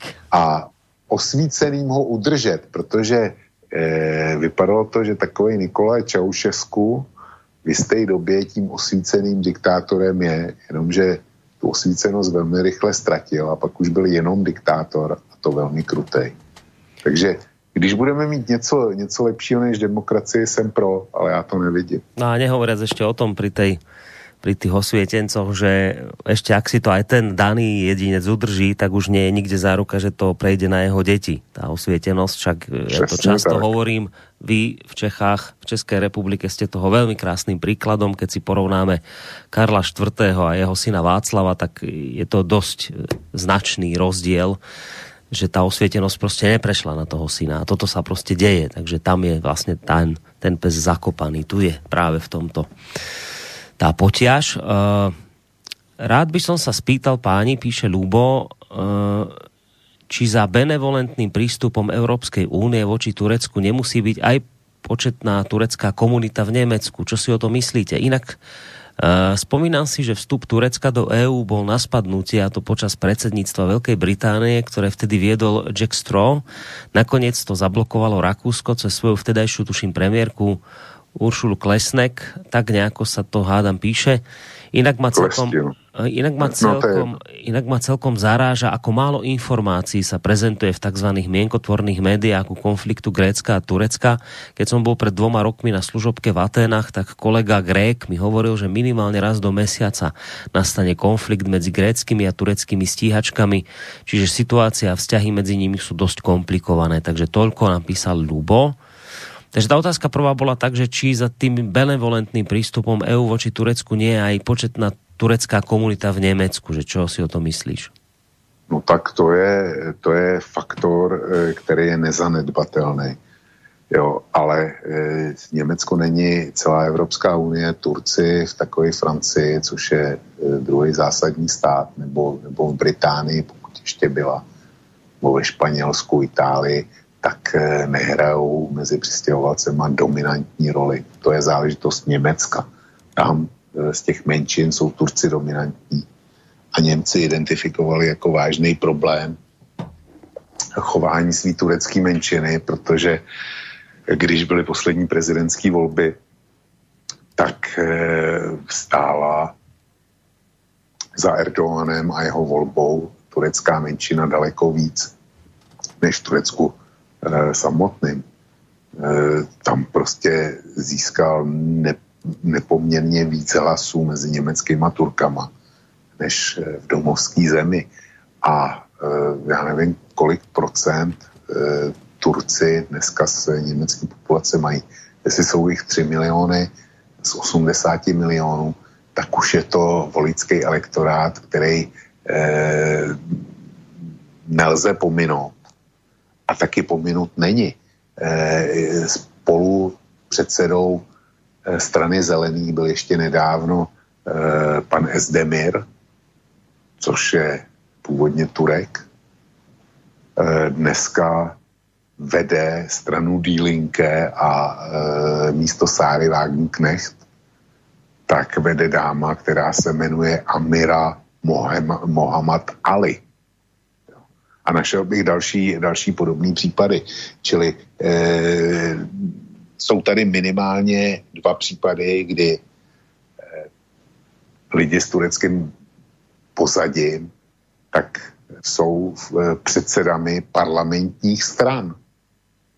V tom Bundestagu jich není, není kdo ví kolik, ale dvě z nich, jedna má a druhá měla ve svém čele někoho s tureckým původem. Čili ten, ten, ta úvaha je správná. Tak mimochodom, len teraz, e, to je extra nesúvisí, teraz čítam akorát správu, že SPD vylúčila za protiislamské postoje Tila Saracina. To je taká nová, toho pána sme tu spomínali, myslím, v tejto relácii dosť často. To je, to je správa z dneška, no. padnul, padnul definitivní výrok jejich vnitřního stranického soudu. No. Uh, ešte myslím, dve otázočky máme k tejto téme, k Turecku. Dobrý večer, ak mám možnosť, počúvam vás pravidelne dnešná téma je veľmi zaujímavá.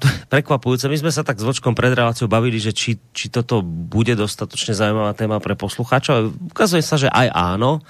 Ale teraz Anna sa pýta tak trošku, nie že by mimo témy, ale na inú vec. Chcela by sa Vočka opýtať, čo hovorí na turecko-kurdské vzťahy a všeobecne na kurdskú menšinu, či by Kurdi mali mať svoj vlastný štát mali by byť uznaní jako národ. No tak pokud jde o, o, o Kurdy, tak e, za mě by jednoznačně svůj stát mít měli. A taky ho krátce po první světové válce, tuším rok nebo dva, dva měli. A potom to Britové Britové to odpískali, já jsem o tom psal článek a on už je to nějaký čas, čili musel by ho najít.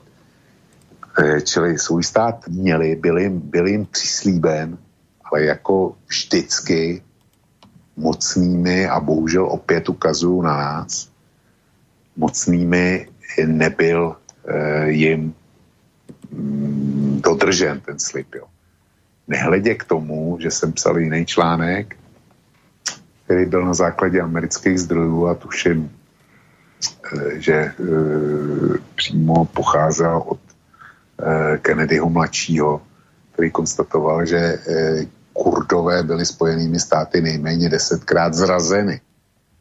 Čili vždycky jsou využiti, hmm. použiti k nějakým cílům a byly tam definovaný přesně případy, kdy teda posloužili americké politice a pak byli nechaný na, pos, na pospas osudu. Nakonec viděli jsme to u e, syrských kultů, kdy se američani stáhli a nechali Turkům volnou ruku, aby zabrali ten pohraniční kurdský e, pás a Kurdy vyhnali. Takže e, Kurdové podle mě jednoznačně by měli mít svůj stát a asi nejenom na e, tureckém území, ale i na iráckém, e, na syrském. Problém je, že Turci to vidí stejně jako my jsme viděli odtržení českého pohraničí v roce 38. A pokud jde o Irák, tam by to asi šlo snáš, protože tam nějaký pevný hranice neexistují, to vytvořili Britové s Francouzema po první světové válce. Jenomže eh, na tom, kurecky, na tom kurdském území je velká většina e, zdrojů ropy, má hmm. Irák disponuje. No. Takže je nenechá odejít. Presne tak. No a máme tu ešte posledný mail k tejto téme a potom ešte asi nejaké tri nám tu ostali k, k tej neplánovanej úvodnej časti ohľadom koronavírusu, takže to dáme a to by sme tak mohli do 11. aj presne uzavrieť. Takže ešte nám píše Martin, uh, len ešte, alebo teda ďakujem Vočkovi za skvelý postreh o tom článku 5. Len ešte dodám, že pri uh, tom všetkom vyhadzujeme pomerne stále viac a viac peňazí na zbrojenie, hoci už teraz Severoatlantická uh, aliancia viac než polovicu všetkých celosvetových výdavkov na zbrojenie takže predstavuje najväčšie ohrozenie mieru kým rakúsky podiel na výdavkoch na zbrojenie klesá a to si Rakúsko oveľa lepšie plní svoje úlohy aj v rámci mierových síl OSN. Severoatlantická agresia je záležitosť Spojených štátov agresívnych a ostatní, aby sa pripojili a platili napríklad nákupmi niekoľkonásobne predražených amerických zbraní. Tak takýto mail ešte priletel od Martina. No, e, já si z něho vyberu jenom část a to je ta poznámka o Rakousku já, já bych chtěl, aby, aby jsme se chovali jako Rakousko. A nejenom teda pokud jde o armádu, kterou mají dneska nejspíš nesrovnatelně kvalitnější než my. Zejména proto, že se tam nekrade.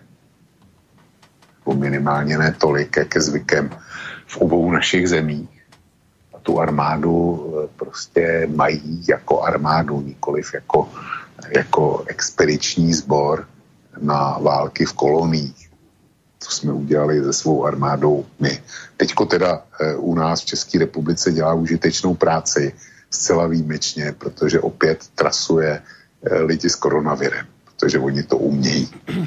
Takže, takže aspoň, aspoň něco, ale na to nepotřebují letadla, na to nepotřebují obrněný transportéry, na to potřebují pouze pár počítačů a mobilní telefony.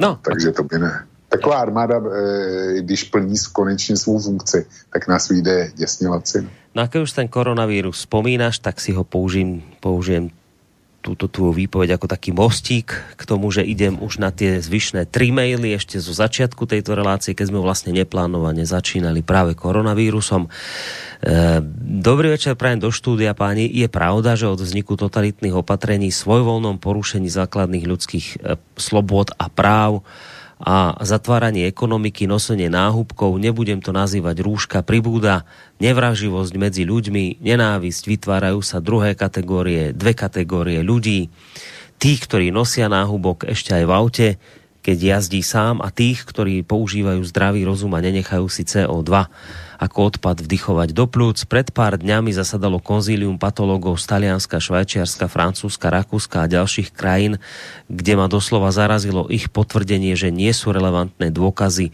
štúdie, žiadne jednoznačné dôkazy, že na koronavírus v priamej súvislosti zomrel čo i len jeden človek treba tieto informácie neustále sledovať a preto budem rád, keď sa o tom budete rozprávať, aj keď ľudia tejto téme majú plné zuby. Pokiaľ mi však niektorí tvrdia, že COVID-19 je 10 krát nebezpečnejší ako bežná chrípka, prečo mám používať podomácky vyrobené rúško, ktoré nesplňa medzinárodné kritéria, pritom rúško zdravotnického personálu, ktoré používajú aj pri bežnej chrípke kvalitnejšie. Mal by som predsa dostať kvalitu hro, zodpovedajúcu hrozbe nákazy. Pekný večer, prajem páni Richard. No, já bych chtěl Richardovi vzkázat, že ho nikdo, nikdo nenutí, jakou roušku má nosit a jestliže e, nevěří těm po domácku ušitým, tak e, dneska jsou dostupné ty chirurgické roušky v lékárnách. Problém je, že já jsem byl minulý týden u svého lékaře na pravidelný prohlídce, jak mi se něco předepsal. Šel jsem do lékárny a přede mnou chlapík e, kupoval jednu roušku, nevím proč, kupoval jednu roušku naplatil za ní 23 korun, čili hmm. téměř jedno euro. Hmm. Takže e, pan Richard má volbu mezi tím, e, mezi tou doma ušitou a rouškou za jedno euro, kterou za dvě hodiny vyhodí. Je to, je to jeho volba. No a pokud jde o ty mrtví, tak to je na koronavir, tak to je evergreen.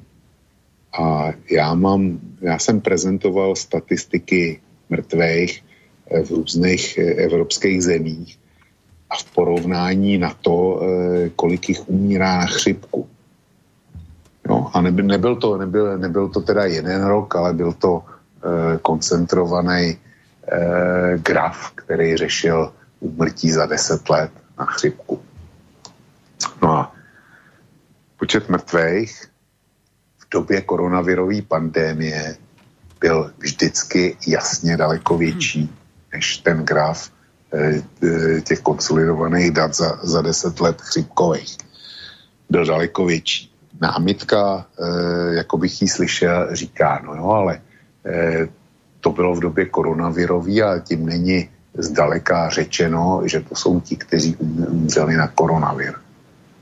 To je pravda. Já na to namítám dvě věci. Za prvé, ti, kteří jsou vedení jako, že zemřeli na chřipku, tak taky neumřel jenom, jenom na tu chřipku, protože když je člověk zdravý, tak ho chřipka nezabije, ale když je oslabenou, eh, oslabený jinou nemocí nebo souběhem několika nemocí, tak chřipka je smrtelná záležitost. A stejný, stejný je to s tím koronavirem. A ty lidi, kteří umřeli v souvislosti s koronavirem, tak e, si troufnu tvrdit, a to je druhá námitka, že kdyby koronavirus nepřišel, tak by, tak by sice umřeli taky, ale nejspíš o něco téhle, než se jim to přihodilo takhle. Hmm.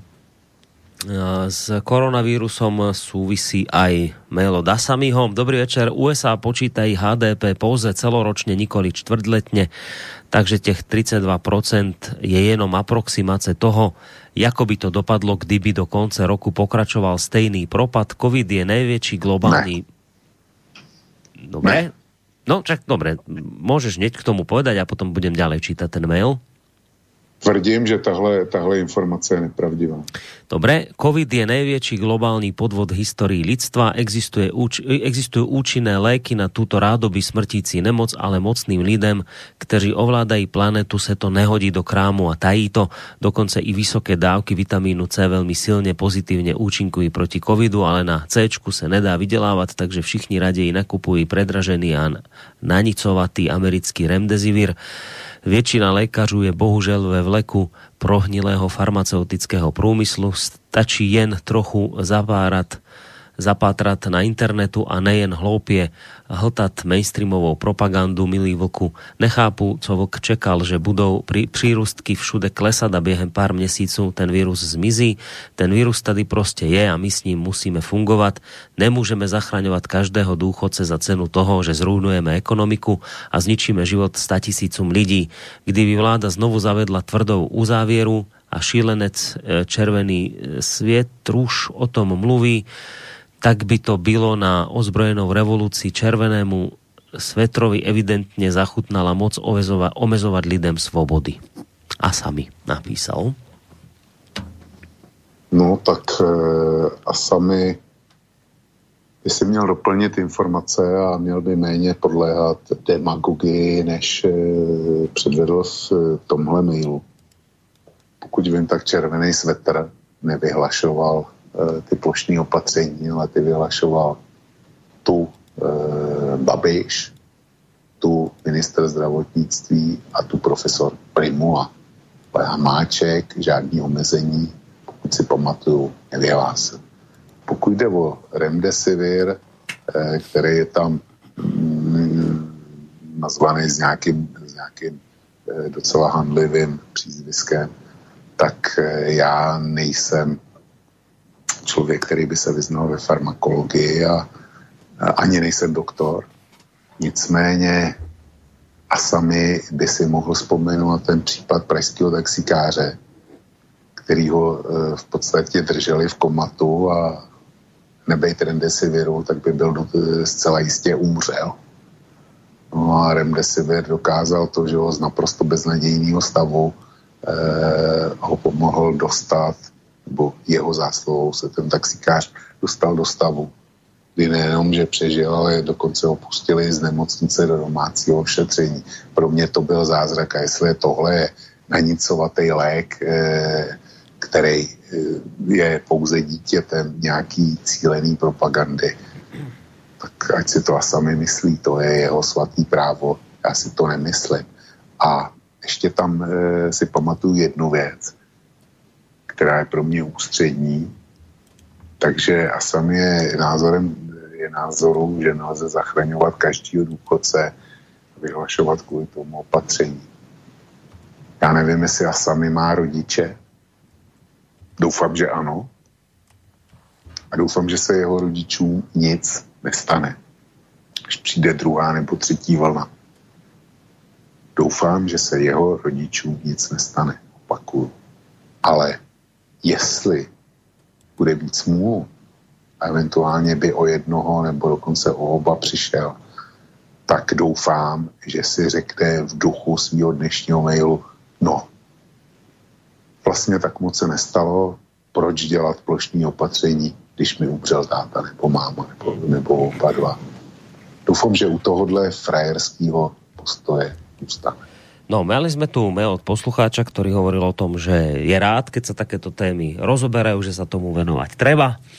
Aj keď teda, že netreba všetko hltať z mainstreamu a skôr aj, aj niečo hľadať a dohľadávať a tak ďalej, ale hovorí, že je rád, že sa to rieši. Iný poslucháč zase píše, už sa vykašlite na koronavírus, pokiaľ sa nakazíte, tak si uh, buď Uh, jeden, tak, tak si teda jeden alebo dva týždne položíte a potom pôjdete na pivo. Druhá vlna príde, pretože teraz sa všetky choroby budú považať za koronavírus. PS, Mochovce majú krízový plán aby mohli elektráreň prevádzkovať. V tom najhoršom scenári by sa elektráreň uzatvorila a obsluhe by nosili jedlo a vodu, pričom obsluha by ani neopustila elektráreň, jednoducho by zostali ubytovaní v elektrárni. Neviem, ako by dlho, dlho by to takto vydržali, ale posledné plány boli takéto, napísal Miroslav. E, ešte teda k téme koronavírus. A to je vlastne záverečný mail aj k tejto téme, aj celkovo hm, v tejto relácii. No, já jsem e, za Slovensko rád, že v Mochovcích mají teda takový krizový plán. Já doufám, že, že ho máme i v Čechách. Jenom, že ono nejde teda jenom o Mochovce, jakkoliv je to centrální slovenský energetický zdroj. E, já jsem si to vybral jako, jako label, když jsem eh, tohle se dotknul tohohle tématu, ale platí to pro každou vodárenskou a kanalizační společnost, co jich na Slovensku máte. Platí to pro každou teplárnu, eh, co eh, dodává teplo do slovenských sídlišť a na spoustu jiných, jiných firm, které jsou prostě pro nás důležitý a jejich, eh, jejich působení bereme jako naprostou samozřejmost, tak doufám, že všude mají takovýhle krizový plány. A nejenom plány, ale že budou schopní ty plány realizovat. A eh, že teda eh, ti zaměstnanci se někde izolují a budou pracovat v náš společný prospěch, tak aby jsme přežili. Protože budeme mít zimu na krku Nevím, jak bude izolovat třeba kam, kamionáře, bez kterých se neobejde zásobování. A zejména si dost těžko zatím asi umíme představit, my všichni, co budou dělat ty pracovníci, kteří budou v Mochovcích izolovaný od vnějšího světa, když prostřednictvím mobilu například zjistí, že to dostala jejich rodina že, že někdo z nich má vážný průběh. Zůstanou v izolaci a budou dál obsluhovat elektrárnu, anebo, nebo řeknou, já musím z vážných rodinných záležitostí domů. A když by, když by takových odchodů bylo víc, drží se, udrží se ta elektrárna v provozu nebo ne. Já nevím, já se ptám, já to nechci spochybnit. Ale není, eh, není to jenom tak, že máme nějaký plán. Ona, ona jedna věc je eh, mít něco na papíře a druhá potom chladná realita. Hmm. No dobre, Vlčko, tak máme 11 hodín, pre, takmer, takmer na minútu presne sme sa zmestili do, do 11. A keďže už všetky maily máme vysporiadané a v podstate aj tému, ktorú sme si chceli dnes rozobrať, rozobratú, tak sa môžeme rozlúčiť. Ja som v úvode avizoval, že dnes to teda naťahovať nebudeme si v bojových podmienkach na detašovanom pracovisku do 11. akurát stačí. Borisku, já se tě chci zeptat, eh, co budeme dělat s načatým večerem? Ja si myslím, že půjdeme do peří, ako sa to u vás hovorí v Čechách a nebude nám ani veľmi, alebo teda v České republike, aby som sa nedotkol Moravanov a Slezanov a nebude nám to ani veľmi dlho trvať, kým zaspíme. Aspoň u mňa to tak bude určite. Takže ja sa Dobře. teším.